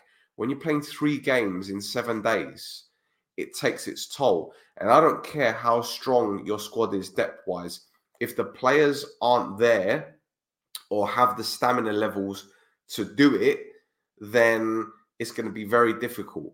When you look at that Aris squad, you could probably say Vanna Alves can play three games a week. You could probably say Borison can. You can probably say Morgan can. Stepinski, uh, Bambika, Mayambela, maybe Gomis, but he's 30 odd, and Stepinski. maybe you can even say Zoke. But you look at these players, they're at a higher level. But then when you're looking at the rest Mm. of the squad, and this isn't the disrespect to him, it's just fact. A lot of these players probably can't play three games a week. Now, I don't know whether that's a mentality thing or it's a physical thing. It's been a long season for them already, don't forget, because they've had Champions League qualifiers, then the Europa League qualifiers, Europa League game. You know, they got a ball on next, and then they got Rangers. Then they got Yeah. another game. So it's taking its toll already. In the opening 20 minutes, half an hour, on one year, we're all over them. But the moment we scored, took our foot off the gas and we allowed them to play. When you allow Adi to play, they'll destroy you. Yeah. Stepinski had that header which went wide, which would have made it 3 1, It would have been game done. So it's fine margins. It So it's about getting that balance right. It is. But uh, uh, like you said, for Addis, Brorsson is injured now. So Yep. that back line is becoming less and less uh, reliable. Yes. So Well, see, here's the thing. While it wasn't a bad result, because obviously they're still, you know, top of the league. It wasn't. Yeah. It wasn't a. At the same time, can they? Can, do, do you think they will drop off because of the Europa League campaign, like we saw with other clubs? The reason that they're going to drop off is defending. Like you said, like a lot of the players you mentioned there that could play three games a week, a lot of the players you mentioned are in that forward line that they've got. Yeah. You know, Gomis, Babika, uh, Stepinski, Kokorin. These are all forwards. Yeah. So they're not going to play three games a week because they have to rotate the forward line. They're going to rotate the forward line a lot. Now, defensively, you mentioned Boyake, Musunda, uh, Rosovic, Sane, is it the guy's name? The right back. Yeah. Yeah. Uh, and then Brorsson's injured. Uh, y- uh, you got Iago, so that's five defenders now. Yeah. It's sticky. It's sticky. It's sticky. But uh, yeah, let's see. Let's see. As for Omonia, still unbeaten, third draw, but I can't complain. It wasn't a loss. So Mhm. anyway, there you Yeah. go. Positives, positives, positives. Well, a couple of quick things before we move on. Number one, Morgan Brown's parents were in the stands watching the game. They went to Cyprus to watch their their lad play, and Morgan Ah, was Mr. Brown. very yeah, he was well up for it, as you could tell. As he always is anyway. Got but a yellow card very quickly, didn't he? Yeah. Well, to be fair, like I- I'm not sure why he got booked. To be honest, because Gustavo grabbed him by the bloody neck. So yeah, yeah, I saw that Yeah. as well. That was uh, that was raised Yeah. some eyebrows. At that also, moment. yeah. But also another one which I didn't tell you about. I thought I'd save it for this. On Instagram, there's an account that follows us, and we follow them back called Dutch Players Cyprus. Mhm. and they do all these profiles on Dutch players that are playing in Cyprus. And look who was in the crowd. There you go. There's our friend, Dutch player Cyprus. No, there he is. There you go. There he is. Because he sent us a photograph on Instagram saying, "Oh, great view of the game or great game last night." And I remember seeing the Dutch flag in the stadium. I thought, "Is that them?" So I took a screenshot, sent it to him. He goes, "You're like a sniper." Is there watch. see he- you. he- He's, he's there to go watch you. Montnor, isn't he? Yeah, true. Yes, yes. He was at the Salamina game as well. For against, uh, I guess so. yeah. Doing a scouting job there. Ah, see, um, get me There on the go. Dutch players. I can pick him off like that. Yeah. right. What's the next on Yeah. the list, my friend? Um. Well, we can talk about. Uh, we can talk about me and Spiro Neofididi being best mates now. Go for it, because Yeah. that was another pleasant surprise. Yeah, yeah. So he's been he- he's been giving me ideas for content. So he posted on Twitter uh, about the poor performance of the Cypriot League uh, and some data spreads on the CIES Football you go. Demographic Atlas, and boy, is it some very depressing, kind of almost Yes. foul, obscene reading. Um, so we've got average age, top, top, top of the league for European leagues of average age. We've got the oldest league in Europe. That's, Mm. that's that's fantastic. It's not just that. Is that if you if you go over to those highest value bits, there there you go, you've got it. So you've got F Lados, I Right-hand don't know side. where they're from. Yeah, on the right hand side. But then you've got AEK Doxa and Apollon right after FK Maladost. I want to know I want to know what's going on with FK Maladost because their average age is 32.1 years old. It's like they've got like 50 year olds playing for them. But anyway, yeah, AEK Doxa and Apollon are the second, third, and fourth oldest teams in Europe. That Aris FC there, that's uh, Aris Thessaloniki. Uh, but yeah, it's it's incredible uh, for the average age. Uh, it's it's a mess. Mladost are fourth place in the Serbian league. Ah, there you go. All right, there you go. Yeah. Now, the only reason the average age isn't as isn't higher for Kipro is because of Aris and Aez, who are kind of miles away from the rest of the teams. So Aris's average age in the squad is 25.8 and Aez's is 26. And then you've got a big jump. It goes to 27.4 to Bathos. And then there's a few teams. And then you get to Omonia, that's at 29.5. And then another big jump again when you get to Apollodoksa and AEK. It's uh, so that's that's a very disappointing statistic. Yeah. Next, what? So, but but there's more disappointing statistics. Oh, sorry, my phone's going off there. Spogliarits. Sorry. Yeah. so, should I change your drop down? Is there anything yeah, I need you to can, change? you, you could you can change it to club the trained. average age? Ooh. Yeah, you can change it to club trained. Let's have a look. Uh, so there you go. So you need to scroll down to see Cyprus. no, No, no, no. That's the map. no, no, I know, I know, I know. I just There use you the. go. Ah, here we go. There you go. So second. If I click on it, does it do anything? Yeah, or it'll, it'll give you it'll give you a breakdown of the teams in the, in the. Ooh, look at this. So there you go. So AES, Aris, Doxa, Karmiotissa, and Bafos have got no uh, uh, uh, have no club trained players playing for. them. Wow. Now I don't know where the statistic is coming from, like how they've worked out the statistic for them, because I'm pretty sure Dalinia has come off the bench for Bafos at some point, and he was in there under 19s last year. Um, Now, perhaps these stats were created just before the, I don't know, the squads were announced. no, because this is for this season. It's for this. Okay. So Was this up until the nineteenth? Danny it says up until the nineteenth. Okay, so yeah, so it's before Dalinia probably played for Bafos. But you can see, like the best one is Omonia there, and IL and Anorthos is slightly behind that. But if you have a look on the side there, that 12.4% is still only. Uh, you're looking at Bulgaria or, or the Bulgarian First League or the Hungarian NB1. Yeah. Yeah. and that's our that's our best for club trained players. So that's disappointing as well on top of everything else.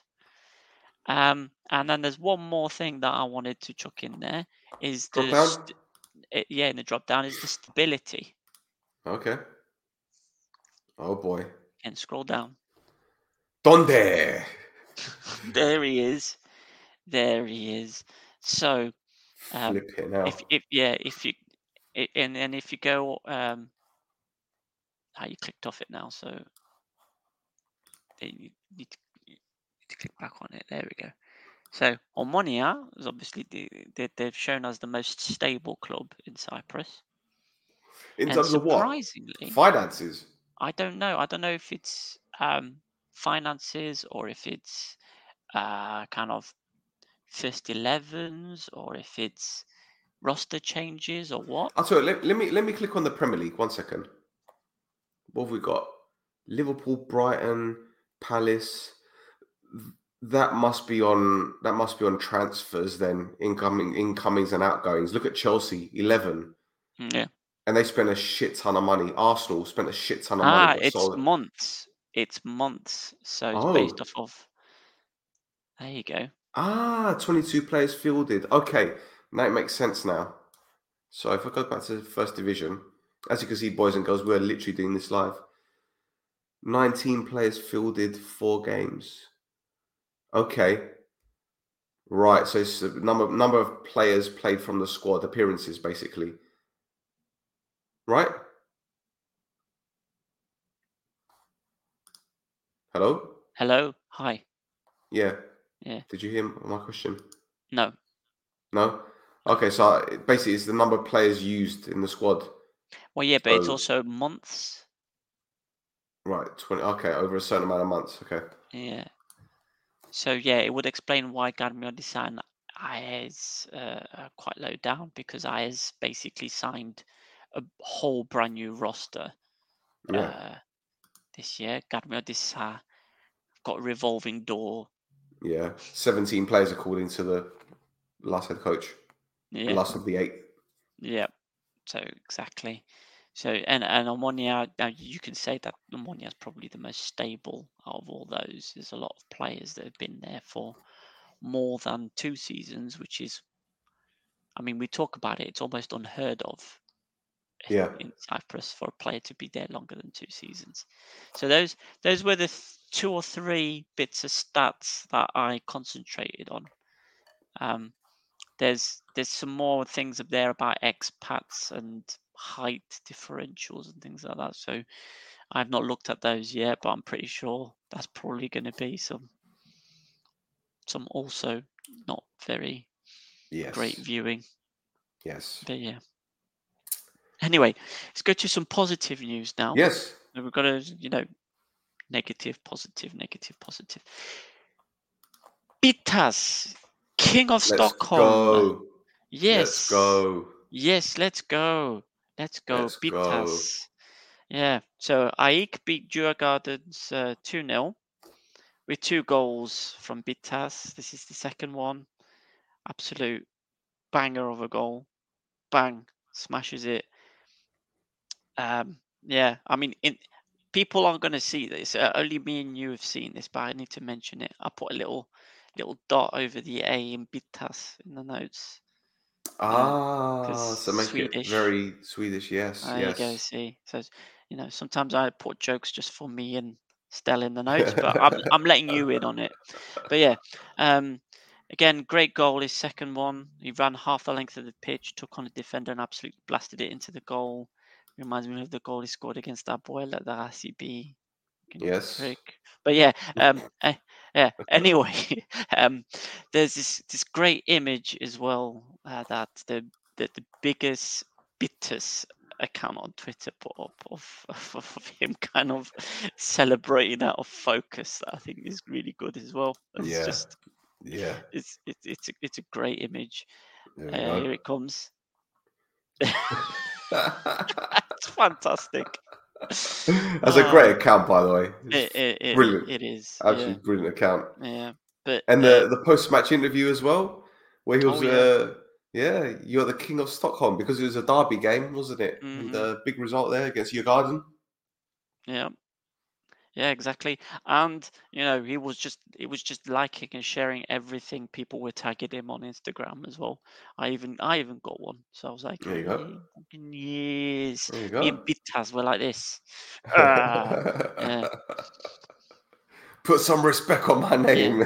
yeah, exactly. Gets by you prick. Anyway, um, yeah. So speaking of pricks, do you want to talk about Oh God. Okay. Th- this could go on all day, man. Honestly. So there was an event that took place today, 26th of September. Um, it was UEFA's Grassroots Week. and um, it was held at the Alphamega Arena. And apparently, it was an 11 million euro funding extension until 2028, and it's supposed to benefit Cypriot football. Luis Figo was there, Boban, Asanovic, some big names in football. Ceferin, the head of UEFA, was there. And when I heard about the news, which was announced, what, last week or the week before, I thought, do you know what? This is just another PR stunt because you do see a lot of former Premier League players going out to Cyprus, Aphrodite Hills. You know, they do these little events. And I thought it was something similar to that. But then when I saw the on the field press conference or the interviews and some of the things that were said, it got me thinking. Now, again, maybe this is just me being one of those skeptics and really um, not seeing the positive side. There, there were some things said on the field, especially by Luis Figo. Look, I'm, I'm going to quote Ceferin. He said, when you see these kids so happy and excited, and so many football legends like Luis Figo, you can't help but be happy. The football match was difficult, which is obviously the, the football match between the children and everyone else. I think I scored some goals too, but I don't remember exactly because it was hot. We're glad to be in Cyprus. We're glad to have met George Gouma. The CFA is close to us. It's one of the federations we trust and we reserve the right for the decisions we will make as the CFA Executive Committee.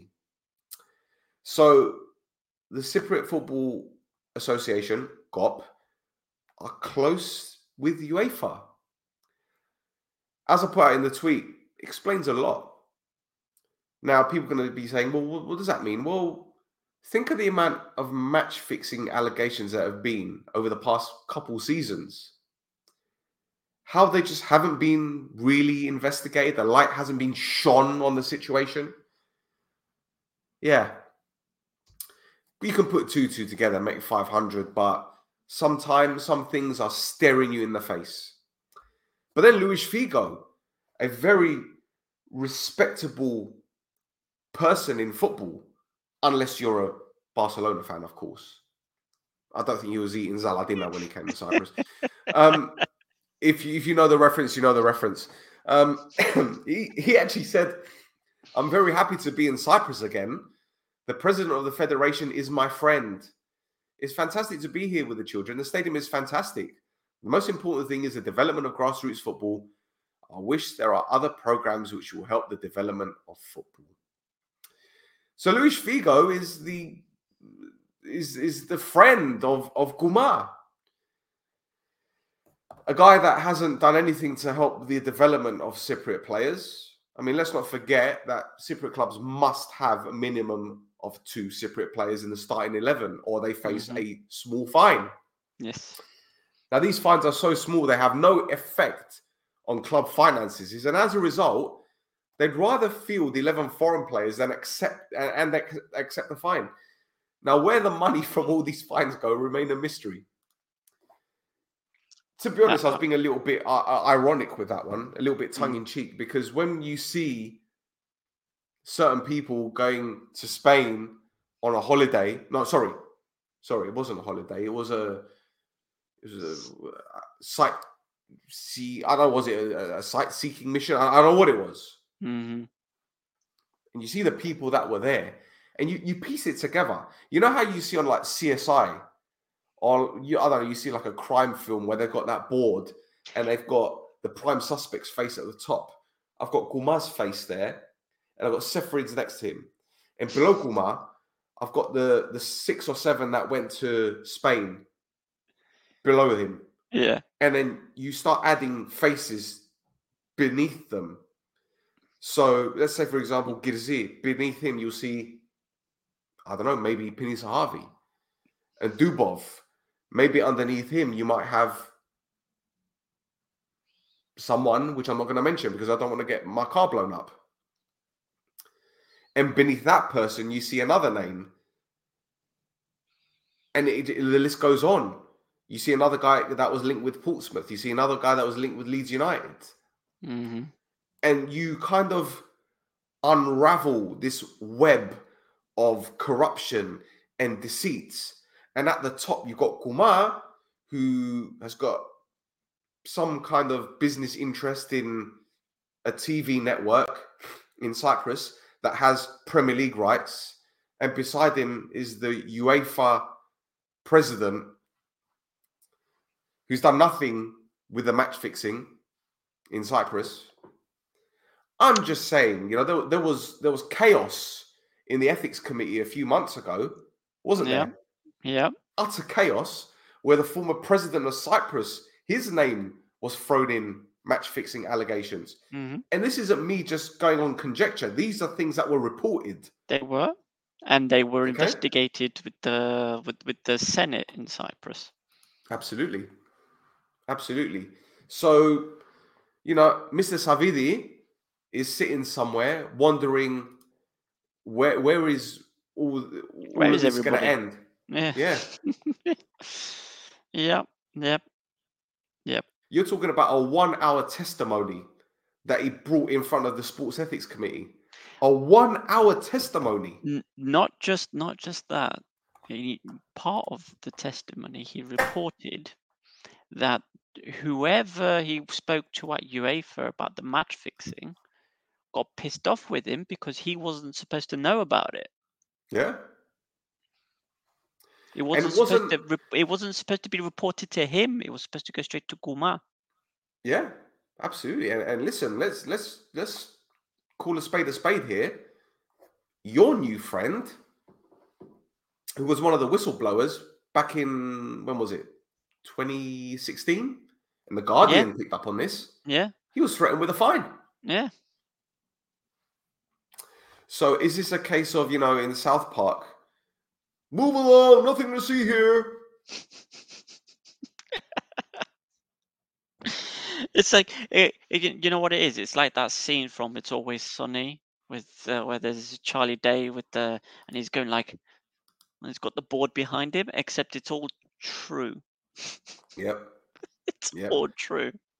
Although, All there's, there's, and the thing is, you, when you when you deep it and you delve into it, I mean, even if you take push all of that aside, push all of that aside, they had the um they had a meeting from was it? It was a three hour meeting today, and there was they were going to announce the venues of, of various events.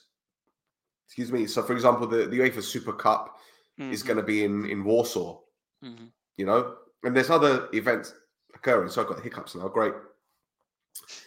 And I thought, wouldn't it be ironic if one of the events was going to be held at the Alphamega Arena, yeah, in Limassol, the same Alphamega supermarket that sponsors the Cypriot national team. We saw Gumar holding the national Mhm. team shirt with Alphamega Yep. plastered across, you know, where this event, today's event, was held. Look, we know what's been happening in Cyprus. If we want to talk about golden passports and certain former presidents' relatives not being tried for anything, allegedly. Mhm. And we know what Cyprus is all about when it comes to a tax haven and, And, things that cigarette smuggling. and cigarettes. Yeah, we're not going to talk about that. Not yet, anyway. So, you know, anyone that wants to do reports on referees' cars being blown up, when you that I mean, that's not even scratching the surface. When you delve deeper into it, it is a very, very long list of um what's the word? People that could be complicit. Mm-hmm. Yep. Is that fair to say? Yep. Yep. There's a very long list of people that would be very interested to hear what you've got to say about things. Well, look, I, I guess at this stage, we're not a big enough podcast to get anyone's attention that would put us in a difficult situation anyway. Yet. But obviously, well, yeah, yet, yet. But you know, there's there's a lot of evidence, and there's a lot of things that have been written in the press in the past, and this dates back 2009, even before that. So, you know, they say, you know, be careful where you dig because you might hit a landmine. I haven't got the shovel out yet. I'm just going by what I see in front of me. Yep. Anyway, let's move on. Yeah. Yeah, I, I I wanted to just mention a couple of uh, more comic moments from the from UEFA visiting Cyprus for the little jolly that they had. So yeah, so so the way that the press kind of images and videos showed were was Sefer Ceferin and Louis Figo and all these adults basically showing up to Cyprus to beat a bunch of kids at football because it just looked like it was just a bit like, like the- the- these guys were just taking on a bunch of kids. But yeah, um, what I saw as well in the interview that uh, Ceferin had, he uh, he mentioned that a couple of the kids went in hard on him. I was like, yes, because that's how we play football in Cyprus. We fuck you up. Yep, Ah, yep. anyway, yeah. Um, but yeah, uh, also uh, Gouma. So obviously, Mr. Turtlehead, he's uh, he's got he- he's got a body like a malformed Lugani Gobita uh, already, and somebody gave him a T-shirt to wear that was like what four sizes too small. Just, just like, just everything kind of pushed up in and out and to the side, and it it wasn't pretty. I'm I, I, I'm glad he, he didn't get on the pitch to try and play football, man. He would have Yeah. he he he would have caused some psychological trauma to some of those Oh kids. yes, But absolutely. yeah, um, we had this talk about the these good government, the good governance principles as well on Twitter. Oh yes, I can bring I can bring them up you you can like. bring them up, but they, but there's basically like ten points, and Yeah. uh, you made reference to basically the Cypriot FA not uh, not being good at nine of them. Well, So look, clear strategy. Yeah, It is good governance principle that nowadays national associations should not only run day-to-day business but also have in place a clear business strategy. Um, Thasso, do you think your club has a clear business strategy? Just answer yes or no. Uh, no, Okay. Next one, my, my club is my club isn't a national association. This is Well, this is for this is for the Cyprus FA. Right, but they're part of a specifically for the national right, but they're Yeah, part of a national association. yeah, So all of these clubs fall under that criteria. yeah. Okay, but anyway, Okay. this is right. So national associations, i.e., the CFA, KOP, are encouraged to revise and modernize their statutes. So, what are, are, we- are they going to revise and modernize their stance on youth uh, and and playing players. two separate players? Yeah, is that Yeah. something that they're going to do? But that's that's just the first sentence of, of the statute. Okay, Yeah, there's loads. Right. Stakeholder Stakeholder. involvement. Well, I'm, the, the, the, I'm not even going to go into that one. Mhm. I, I'm not even going to go into that one because But there, but there's like n- 10, 10 of them, and basically the Cyprus FA is failing nine of them. And I think the question at the end of your um, uh, uh, out of your um, tweet storm that you were doing for that was how is the Cyprus FA on good terms with UEFA, even though they're not passing most of the criteria that they put in place? yeah, And my response to you is that the the contractual wording is so ambivalent in that document. Doesn't mean anything. It's just words in the ether. So they keep mentioning should instead of shall or will. They mm, keep saying encouraged to or advised to yeah, instead of required to. That like even even the fact that it's called a principles document instead of regulations or guidance. Like whenever I get I, I go back to my uh, work again because I mean you're, you're always related to what what what goes on in in your real life in inverted commas. But anyway, Yeah. um, whenever I get domi- uh, documents like this for work, anytime a should is specified or encouraged to, or wording like that, there's normally a desired value, which you should work towards this. But then there's an absolute value, which is you will do at least this, right? But they don't have the absolute values. So whatever they're saying there means fuck all. So you can fail nine out of the 10 principles and still be on good terms with the with the UEFA because it's just words to sprinkle in the air. What you do Well, is you take that document, you rip it up, and oh look, it's snowing. Oh, Well, look, mate, you, you you just look at the headings. Yeah, professionalism of committee structures, right? Administration, accountability, listen. transparency in financial matters and corporate documents. So, so Tr- here's tr- transparency is one of the most important principles of good government governance. Hmm. principle. Okay. Yeah.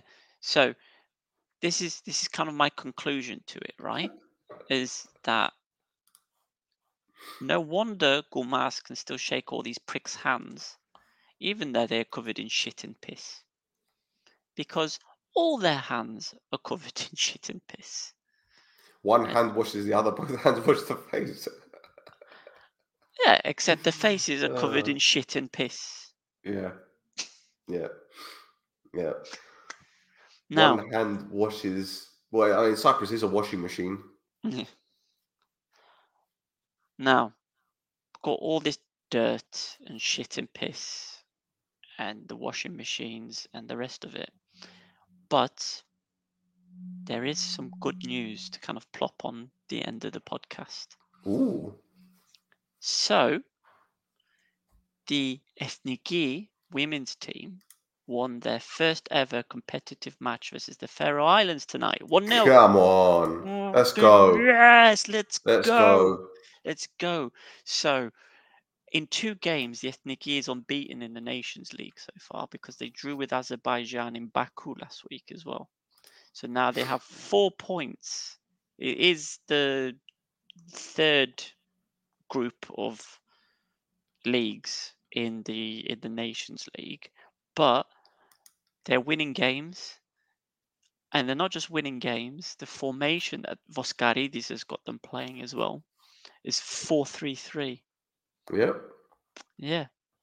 So look, it works. fucking works. It works when you want it to. It of works when you want it to. Um, not just that. Um, you know, they've the the Ethniki for the women's team's got play, a player from Watford. Is Yeah. they've got a couple a couple of players from different places. Now, Mm, now here's the little fly in the ointment for you. The goal scorer was Andrei Violari, and she plays for a team called Fonjet Genklik Vespor. Turkey. She plays in the Turkish Women's Football Super League. Okay. So that's a very interesting little tidbit there, isn't it? Yeah. Yeah. Well, uh, listen, it is what it is. If they if they're good enough, they they can play. Yeah, no, it's just You I think? just find it like to the point where a Cypriot player is able to play for a team in Turkey. As I think, Yeah, of course, of course. But we've seen to- Greek players playing in Turkey, so I don't Well, think m- it's. yeah, but it's it's it's different, isn't it? Uh, but uh, you know, ethniki, the women's ethniki, is I think something to get behind uh, for Well, everybody. At, at- at least, at least they, they're brave. They're braver Yeah. than well, the coach is braver than what we have for the men's, Timmy, and Yeah. and and also Marcus Edwards scored for Sporting Lisbon the other day. Just saying. Oh yeah, we're going to throw that in there as well. But yeah, yeah, no. Listen, right? Don't don't drop your negativity on this. the whole point of bringing this up is to be like, yes, yes, this is how you do it. This is how you do it. Watch the women, support the women. Ethniki, let's go. Let's go. Can, can I just add something to this then? Yeah. Right. They did the grassroots thing. Why didn't they do hmm. anything for women's football? Because I thought UEFA were all for women playing football. Very good question. Very good question. I thought they were being inclusive. I believe this was specifically for grassroots. They'll they'll, course, they'll, they'll, they'll, they'll come back. They'll Yeah. come back next year for the women's football. You think? No, of course not. no chance. yeah, Why? Because it isn't financially w- rewarding for them. Yeah. That's what it boils down to. but yeah, Anyway. ethniki, ethniki women, come on, let's go. there you go. Anyway, we're done, aren't we? yeah, Yeah, unless you We've had done something. just over, just over two hours. Just over. Just over. But it was well worth it. Yeah, Well, well worth it because we got a lot out there.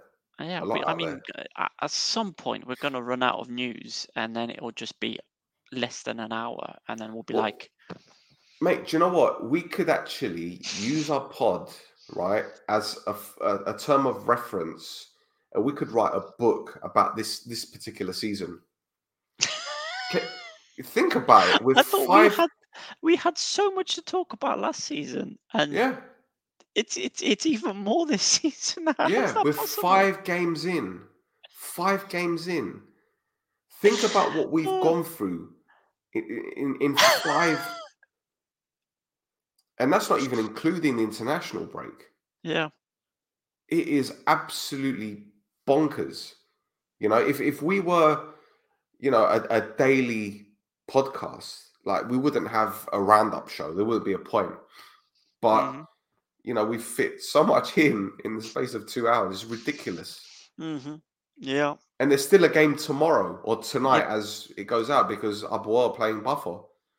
Yeah. How do you feel about that, by the way? Well, I mean, look, it's going to be it, it's going to be uh, a kind of a defining one. I think if we if we don't at least get a draw from that, I think we will pack up our bags and leave. You think he's going to go? You think they're going to sack him? No, they're not going to sack him because they can't afford to. Ah, They can't afford to sack him. well, you know, maybe Bedridi will pick up the phone to Guma and speak to Ceferin and say, look, just do us a favor and don't don't shaft us yet. Yeah. Yeah. Anyway. That's it from us, boys and girls. Thank you for tuning in. Don't forget to follow us on Instagram and on Twitter at This Is Mappa. We have a Discord, we have a Facebook group page. Thasso, your Flares, Social? gaffes, gaffes, flares, whatever, you- whatever, whatever you want. Put, put, put Yeah. one of one of those two. You'll find me. You'll find me. I do, uh, I do news.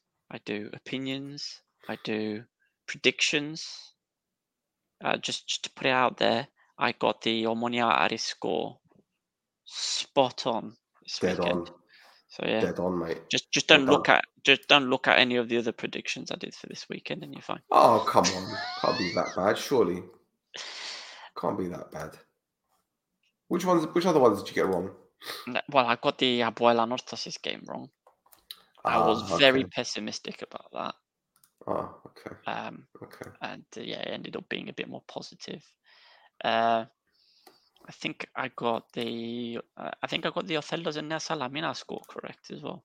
Okay. That's good. Yeah, That's good.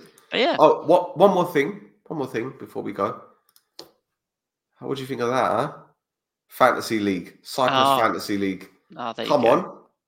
There come you on. go. There you go. I'm catching you up. I'm catching you up. See. you you moved off the bottom. Yeah, Doregarai and Kvilitaia scored and pushed me up a little bit. There you go. Lovely. Lovely. Happy days. So if you want to join us, go to fantasy.cyprustimes.com, create your team, and uh, look for the This Is Mappa League. I will add you in, and you can compete with us because it's very tight at the top. Very Mhm. tight. Yes. Yep. And Anyway. remember, and remember, everybody, remember, if you're missing your halloumi, you're missing your zivania, or your uh, what else? What else? Your shushuko. Uh, that way. There you go. Foodfromcyprus.com. NC12. NCN NCN 12. Checkout code. code. There you go. Yeah, remember, one entry- 12% discount. There you go. And your entry will enter you in the prize draw to get two free nights at an Airbnb in Lefkosia. Thank you Nice. everyone for tuning in. We will be back Nice. this time next week. Hopefully, Hopefully it won't be as eventful. Yes. yes. Blimey. Please, for the love of God.